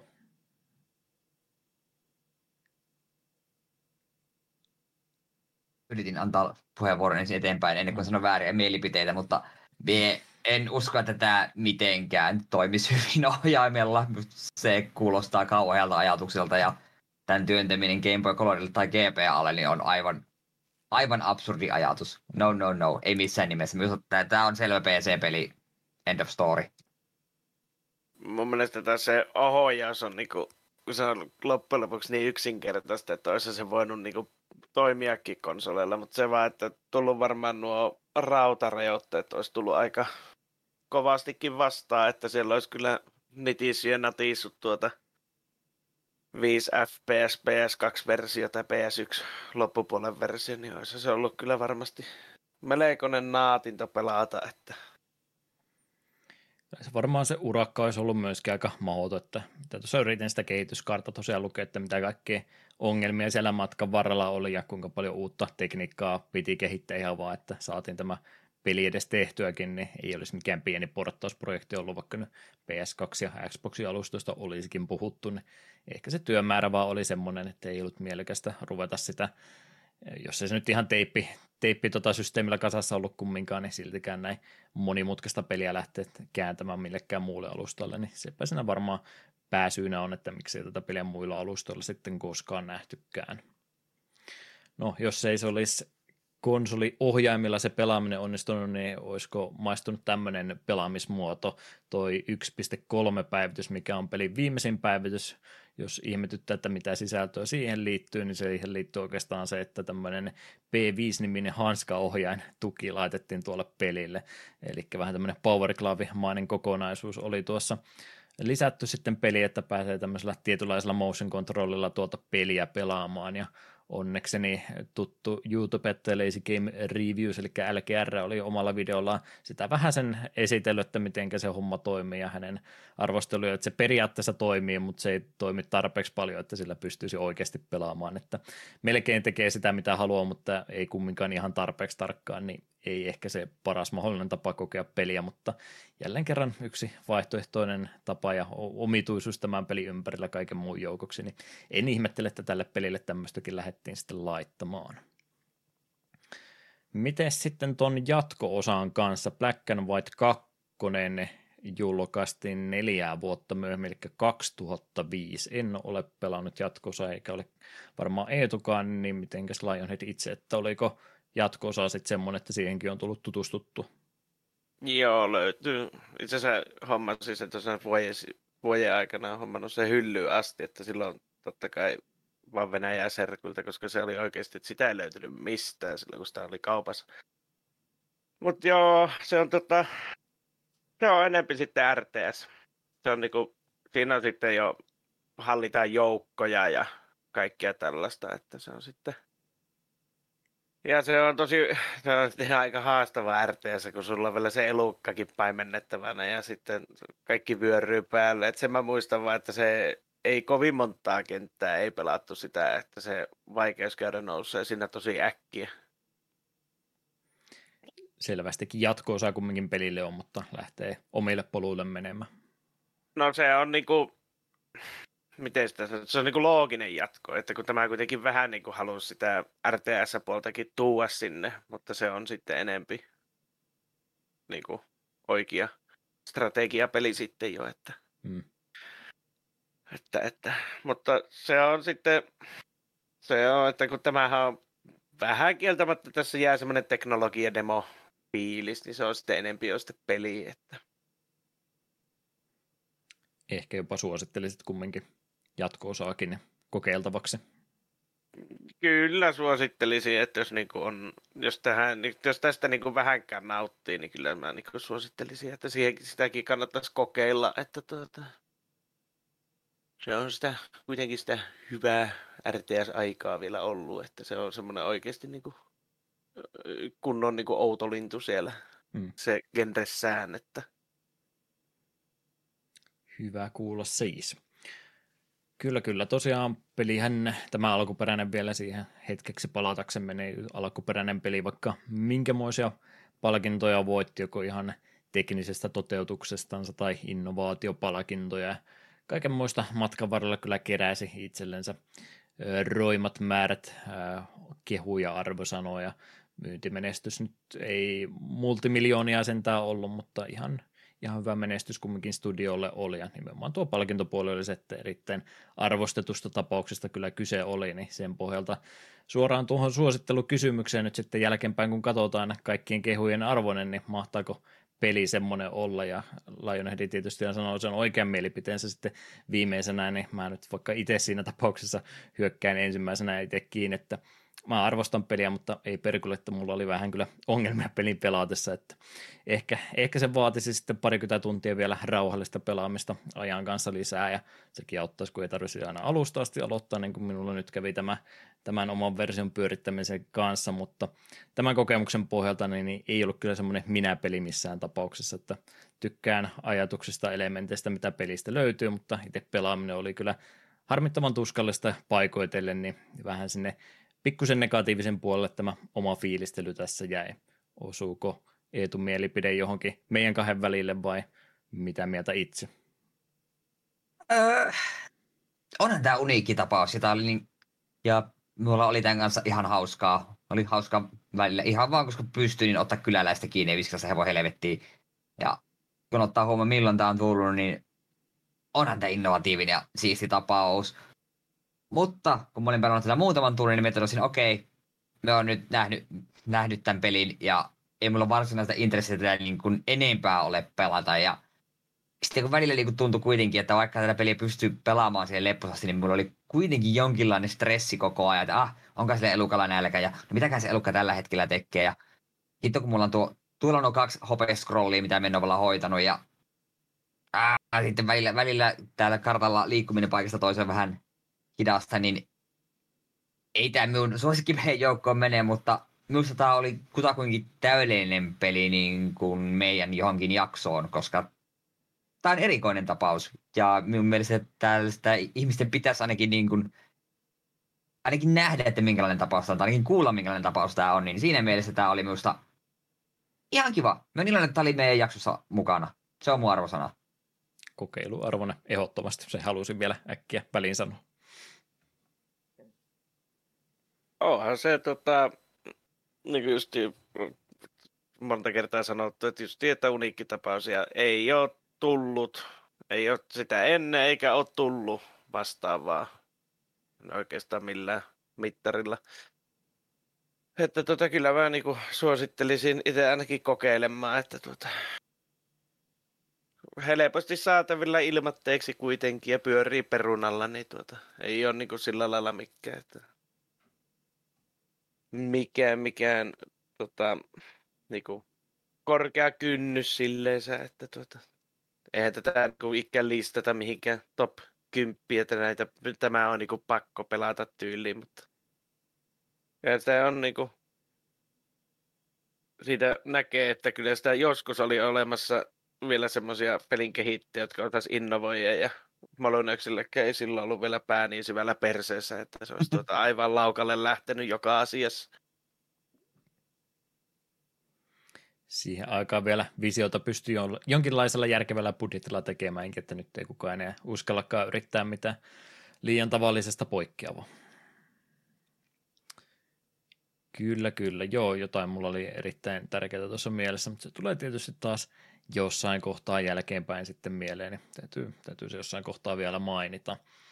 Mutta näillä puheilla niin kumminkin mielenkiintoista pelitapauksesta kyse ole niitäkin. Eikö toki kannata toki tosiaan täysin sivuuttaa, että näillä puheilla jonkin verran niin se, kato mä pelaan itselleni aikaa, niin mä yritän muistella, mikä se juttu oli, kun mä tuosta jonkin verran yritän faktatietoa monesta eri mediasta ja muualta katsoja muidenkin ihmisten mielipiteitä vähän kuunnella, niin ähm, tuo, tota, Danny O'Dwyer tuolta NoClipin puolelta, niin heillä ilmeisesti tästä Black and Whiteista nyt sitten NoClip-dokkari tulossa jossain kohtaa, ei ole tätä, tämän jakson julkaisun kohdalla ei ole vielä valmis ollut, mutta on, on tosiaan kuulemma Molynyn kanssa jutellut ja on myös Kokin kanssa jutellut, että – olisiko tätä nyt oikeasti sitten vielä virallisesti saatavina jossain vaiheessa, niin kyllä tämä semmoinen peli ehdottomasti on, että se ansaitsisi se oikean uudelleen julkaisu, ja minäkin tykkäsin siitä, jos se peli vähän suoraan out of the box sitten toimisikin vielä hyvin, niin ehdottomasti se arvoinen kyllä, että jonkin kokin kaltaiseen tota, jakelukauppaan tämä vielä saataisiin. Mutta näillä puheilla enimmät asiat tästä pelistä olisi nyt sanottu, ennen kuin vielä tuo viimeinen pikainen tauko pidetään, niin Eetu, takapelkyn toistolista siellä joku tuttu henkilö ehdottanut meille jatkumoksi jotain kappaletta. Joo, eli viimeksi meillä oli se, en enää muista se jak- hetki, niin pitää nyt luntata, että en muista, koska en muista sen, mikä sen jakson nimi, tai biisin nimi, mikä meillä hmm, olla viimeksi oli. Mad Rat Hartti. Joo, kyllä. Mad Rat Hartti pelistä Mad Rat Dead. Niin täällä on Almost Acrobat ainoa, joka on meille jotain ehdottanut, ja viesti menee näin. Viisi rotista, mutta kuolleista. Dead. Nyt tarkkana pojat. Meille vittuillaan heti alkuun. En pidä tästä. Tulee mieleen yksi kaikkien aikojen parhaista videopeleistä, eli Grim Fandango, jonka päähenkilö on viikaten mies. Pelin soundtrack on myös yksi pelihistorian hienoimmista ja sopii täydellisesti pelin teemoihin. Valinnanvaraa olisi siis runsaasti, mutta koska osto ei varmaankaan kelpa ehdotukseksi, niin päädyin yhteen ikonisimmista, eli Casino Calaveraan. Kappaleesta huokuu täydellisesti pelin kakkoschapterin tapahtumapaikan Rupakavan kaupungin tunnelmaa. Vaikka jazzmusiikki ei koskaan olekaan ollut itselleni mikään erityisen tuttu genre, niin tämän kappaleen kuullessaan on vaikea olla jammailematta. Täydellinen biisi, täydellinen videopeli. Ja PS, älkää usko niitä kerettiläisiä, jotka väittävät, että tankkikontrollit eivät ole optimaalinen tapa pelata 3D-seikkailupeliä. Yhdyn oikeastaan kaikkeen. Grim Fandango on järkyttävän hyvä peli biisi on hyvä ja tankkikontrollit toimii Grim Fandangossa. Eikä se seikkailupelissä mikään kiire mihinkään ole. Tentsu olisi kaipannut vähän jotain muuta mekaniikkaa, mutta seikkailupelissä voi mennä tankkikontrollillakin kyllä. Mä vaan Joo. tiedän, mitä, mitä tekemistä tällä kappaleella tuo edellisen kanssa oli, ja no ei, ei, ei. Kunhan vitsailen, joo. Mm. Se piti sanoa, että minun ärsytti silloin, kun me pelasin Pleikalla tuon, tuon Grim Fandangosen remasteredin, niin siinähän oli trope siitä, että pelaa koko läpi tankkikontrolleilla. Ja minä pelasin, minä sain sitä tropia, mutta sitten me muistin, että ai niin, peli vakiona aloittaa normikontrolleilla, jolla me pelasin joku kaksi sekuntia ja vaihoin sitten tankikontrollit päälle. Olen katkera, en välitä tropheista, mutta jostain sitä tuo on jäänyt mieleen, että ärsytti. Hmm. No, takapölkkijakso sitten joku kerta tämäkin peli, niin sitten saat se achievementtikin hommattu. Totta. Onko Lionhead pelannut Grim Fandangoa? Joo, valitettavasti. Ai, ai, ai, ai. Eli ei tarvitse siihen jaksoon kutsua paikalle. Oh, vielä viimeinen niitti tässä sopivasti. Ei. Näillä puheilla, näillä mielipiteillä Grim Fandangosta kappaleen Casino Calaver.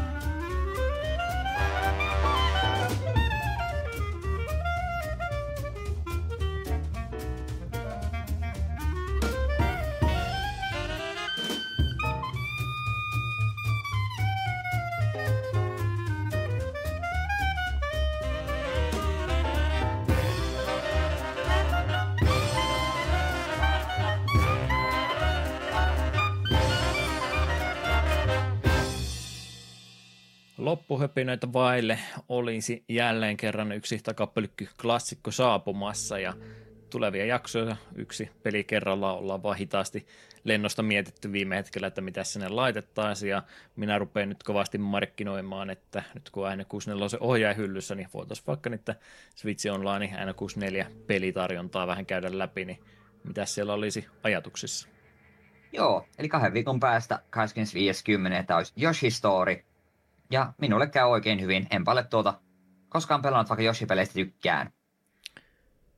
Joo, Yoshi's Island on suosikki Mario-peliäni ikinä ja ihan noin tasoippelyttenkin joukossa suosikkipelejä koskansa ja en ole sitten tuota jatko-osaa tuota yhtä pientä tarinaa, kun sitä Ruotsin laivalla tuli se viisi minuuttia pelattua, niin ei ole tullut sen kanssa enempää aikaa vietetty ja ihmiset sitä niin kovasti haukkuu, niin haluan nyt ottaa asiasta selvää, että mikä siinä nyt sitten vikana on vai ovatko ihmiset vain niitä vääriä mielipiteitä jakamassa.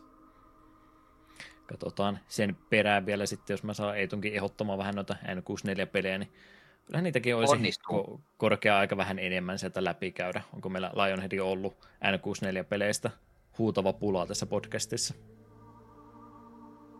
En mä tiedä. Ja mä nyt vähän tuota silleen, että Nintendo on aina semmoista, että se on hyvää täyt- täytemateriaalia, semmoista sivuääntä, mutta ei siihen tarvitse keskittyä silloin, kun te niistä puhutte. Hyvä kuulla. Muita tota, kuuntelijakyselyitä tähän vielä jakson loppuun. Sä oot valitettavasti yhden jakson myöhässä, kun sä et päässyt tänään kuuntelemaan MTG-boostereiden avaamista, niin kuinka katkera olet, olet tästä nämä. Tämä halusin sulta vielä kysyä.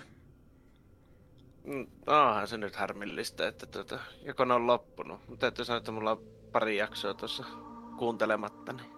Joo, valitettavasti viime kerralla pääsi loppumaan, niin äh. täytyy kirjoittaa ylös itselle, että jossain kohtaa takaisin ottaa. Ei tuota pyytä, siellä oli jotain tonni, tonni MTG-boostereita nyt tulossa, niin jos semmoisen saisi Ei lahjaksi. jumalauta. Me oon puhua siitä kokonaan, mä olin blokannut sen mielestäni. Ah, ne ei ole edes tur- turnauslaillisia, ne maksaa ton, tonnia, niissä on neljä korttia.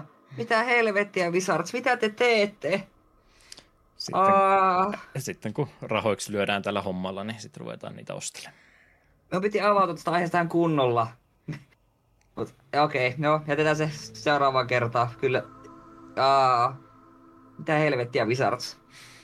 Joo, joku toinen kerta. Jos takapölkkyyn yhteydessä haluaa olla, niin takapölkky.gmail.com olisi sähköposti, mistä kiinni meidät saisi. Facebook, Twitteri myöskin olisi olemassa. Mä yritin tuossa töissä tuli puheeksi, joku oli yrittänyt lisätä mua tota, Facebookissa kaveriksi, totesin, että sitä on yhdeksän vuotta, kun mä aktiivisen käytön lopetin. Yritin käydä kirjautumassa ihan vaan mielenkiinnosta, että onko se minun nimissänikään enää, ja se ehdotti, että ainut tapa, millä sä pystyt palauttamaan tilisi on, että ole yhteydessä kolmeen kaveriin se Facebookissa, totesi, että joo en, ja se on nyt sitten varmaan minun Facebook-ura siinä, että ei varmana rupea kenellekään viestittelemään Facebook-kavereista, että se, sen käyttö nyt on valitettavasti päättynyt, mutta Discordi on semmoinen, mikä tulee tuossa iltasi aina auki on, että jos jotain jaksoehdotuksia ja muita terveisiä haluaa laittaa tai muuten vaan lurkkailla, niin suosittelen tuonne liittymään. Eli toisin sanoen me voin nyt julkaista meidän Facebook-sivulla ihan mitä tahansa. Me on tyytynyt vaan copypasteimaan, kun jakso esittelyt ja antamaan laittamaan linkin, mutta me on sanoa ihan mitä vaan ja sit saa ikinä tietää. Kyllä, siinä tulee tällä tavalla käymään. Ainut tapa, miten mä Facebook-tilini aktivoisin, olisi se, että VRn hommaaminen kiinnostaisi ilmeisesti Metan Question hintalaatu suhteeltaan paras, mutta se vaatisi vaan Facebook-tili, niin se olisi ehkä se ainut tapa, millä mua enää saisi Facebookia millään tasolla käyttämään. Vielä viimeinen mielipide Lionheadiltä, mikä on VR-pelaaminen, onko se tulevaisuuden juttu numero yksi? Mm. Siis PClle, jos, omi, jos olisi vähän tykimpi PC, niin hommaisin kyllä VR. Tuota. Mutta kyllähän tuo konsoli VR, niin tuo kyllä, no, se on kokemus. Vielä kun pikkasen neliöitä lisää saisi, että pystyisi pyörimään sen VRn kanssa turvallisesti, ettei telkkarit ja muut tippuisi sitten ympäriltä. Mutta harrastushan sekin on. Mä voin sanoa jo tässä kohtaa, että mulla tulee jäämään ikävä näitä pistokysymyksiä heittely, heittelyä sua kohtaan, että täytyy sut varmaan joku kerta takaisinkin kutsua tai aloittaa oma, oma segmentti, missä mä vaan kyselen sulta näitä kysymyksiä, laitetaan tonne e, tota, tota segmenttien välille näitä vastauksia sitten, niin tämä olisi kyllä semmoinen, mikä, mitä tämä podcasti kovasti kaipaisi. Niin. Mä älä huolehin, mä, mä oon kyllä jo kaivannut sitten seuraavaan tota, pyyntöni tuohon, että se voit sitten kahden, kolmen vuoden päästä sitten toteutatte. Niin. sitten kun me ollaan kuultu se ja harkittu, että otetaanko ja vai eikö oteta. Te olette niin vähän käsitellyt strategiapelejä, että piiskaa sieltä sitten saahassa. Se on muuten totta. Olen harvinaisen samaa mieltä. Starcrafti takaisin, koska me voin nöyryttää sinne Juhaa uudelleen. Mä otin niin pahasti nokkiini siinä, että mä en ole sen takia halunnut RTSin koskea sen jälkeen. Mutta, mutta sopii kyllä ehdotella, otetaan ehdottomasti takaisin. Olen, olen erittäin iloinen, että kävit paikalla. Olet, no, olet mielenkiintoinen persona, jonka kanssa haluan jutella podcastissa, niin olet ehdottomasti tervetullut täällä uudestaankin käymään. Samat sanat. Me välillä, kun, tai siinä alkuvaiheessa, kun höpöttelit, mitä olet pelannut, niin me hetkellisesti unohdin, että me en kuuntelekaan PPC-jaksoa, vaan Lionhead on oikeasti liveenä täällä meidän kanssamme. Ja se on hienoa minä pidän sinusta ja odotan innolla milloin kuulen sinua seuraavan kerran myös PPC-linjoilla ja myös meidän linjoilla. No hiljaisempaa nyt on ollut vähän se, että kieltämättä se nyt tuolla kun on näitä, mitä nämä nyt on nämä pelikerhojaksot, niin ne on, tuota, kun ne pelaa pelkästään paskoja pelejä, niin ei pääse tuota osallistumaan niihin, että okei se kissapeli jo osallistui, mutta tuota, kyllä sekin oli niin tuskaa, että tuota, ehkä seuraavan kerran sadan vuoden päästä. no, täältä, täältä löytyy kakkoskoti, jos ei siellä pelata kuin huonoja pelejä vain. Nimenomaan. Kyllä, näillä puheen, näillä kommenteilla minä kiitän teitä molempia paikalla olemisesta ja ei tule vielä loppuun palloa käteen. Onko jotain kivaa päätesanaa tähän jakson loppuvaiheelle? Öö, no me yritin katsoa, olisiko Sona Tarktikan In Black and White biisi tai hauskaa lyriikan pätkää, mutta ei oikeastaan ollut, niin ei mulla mitään. Mä kuuntelemaan In Black and White ja sitten heti perään vaikka ACDCin Back in Black.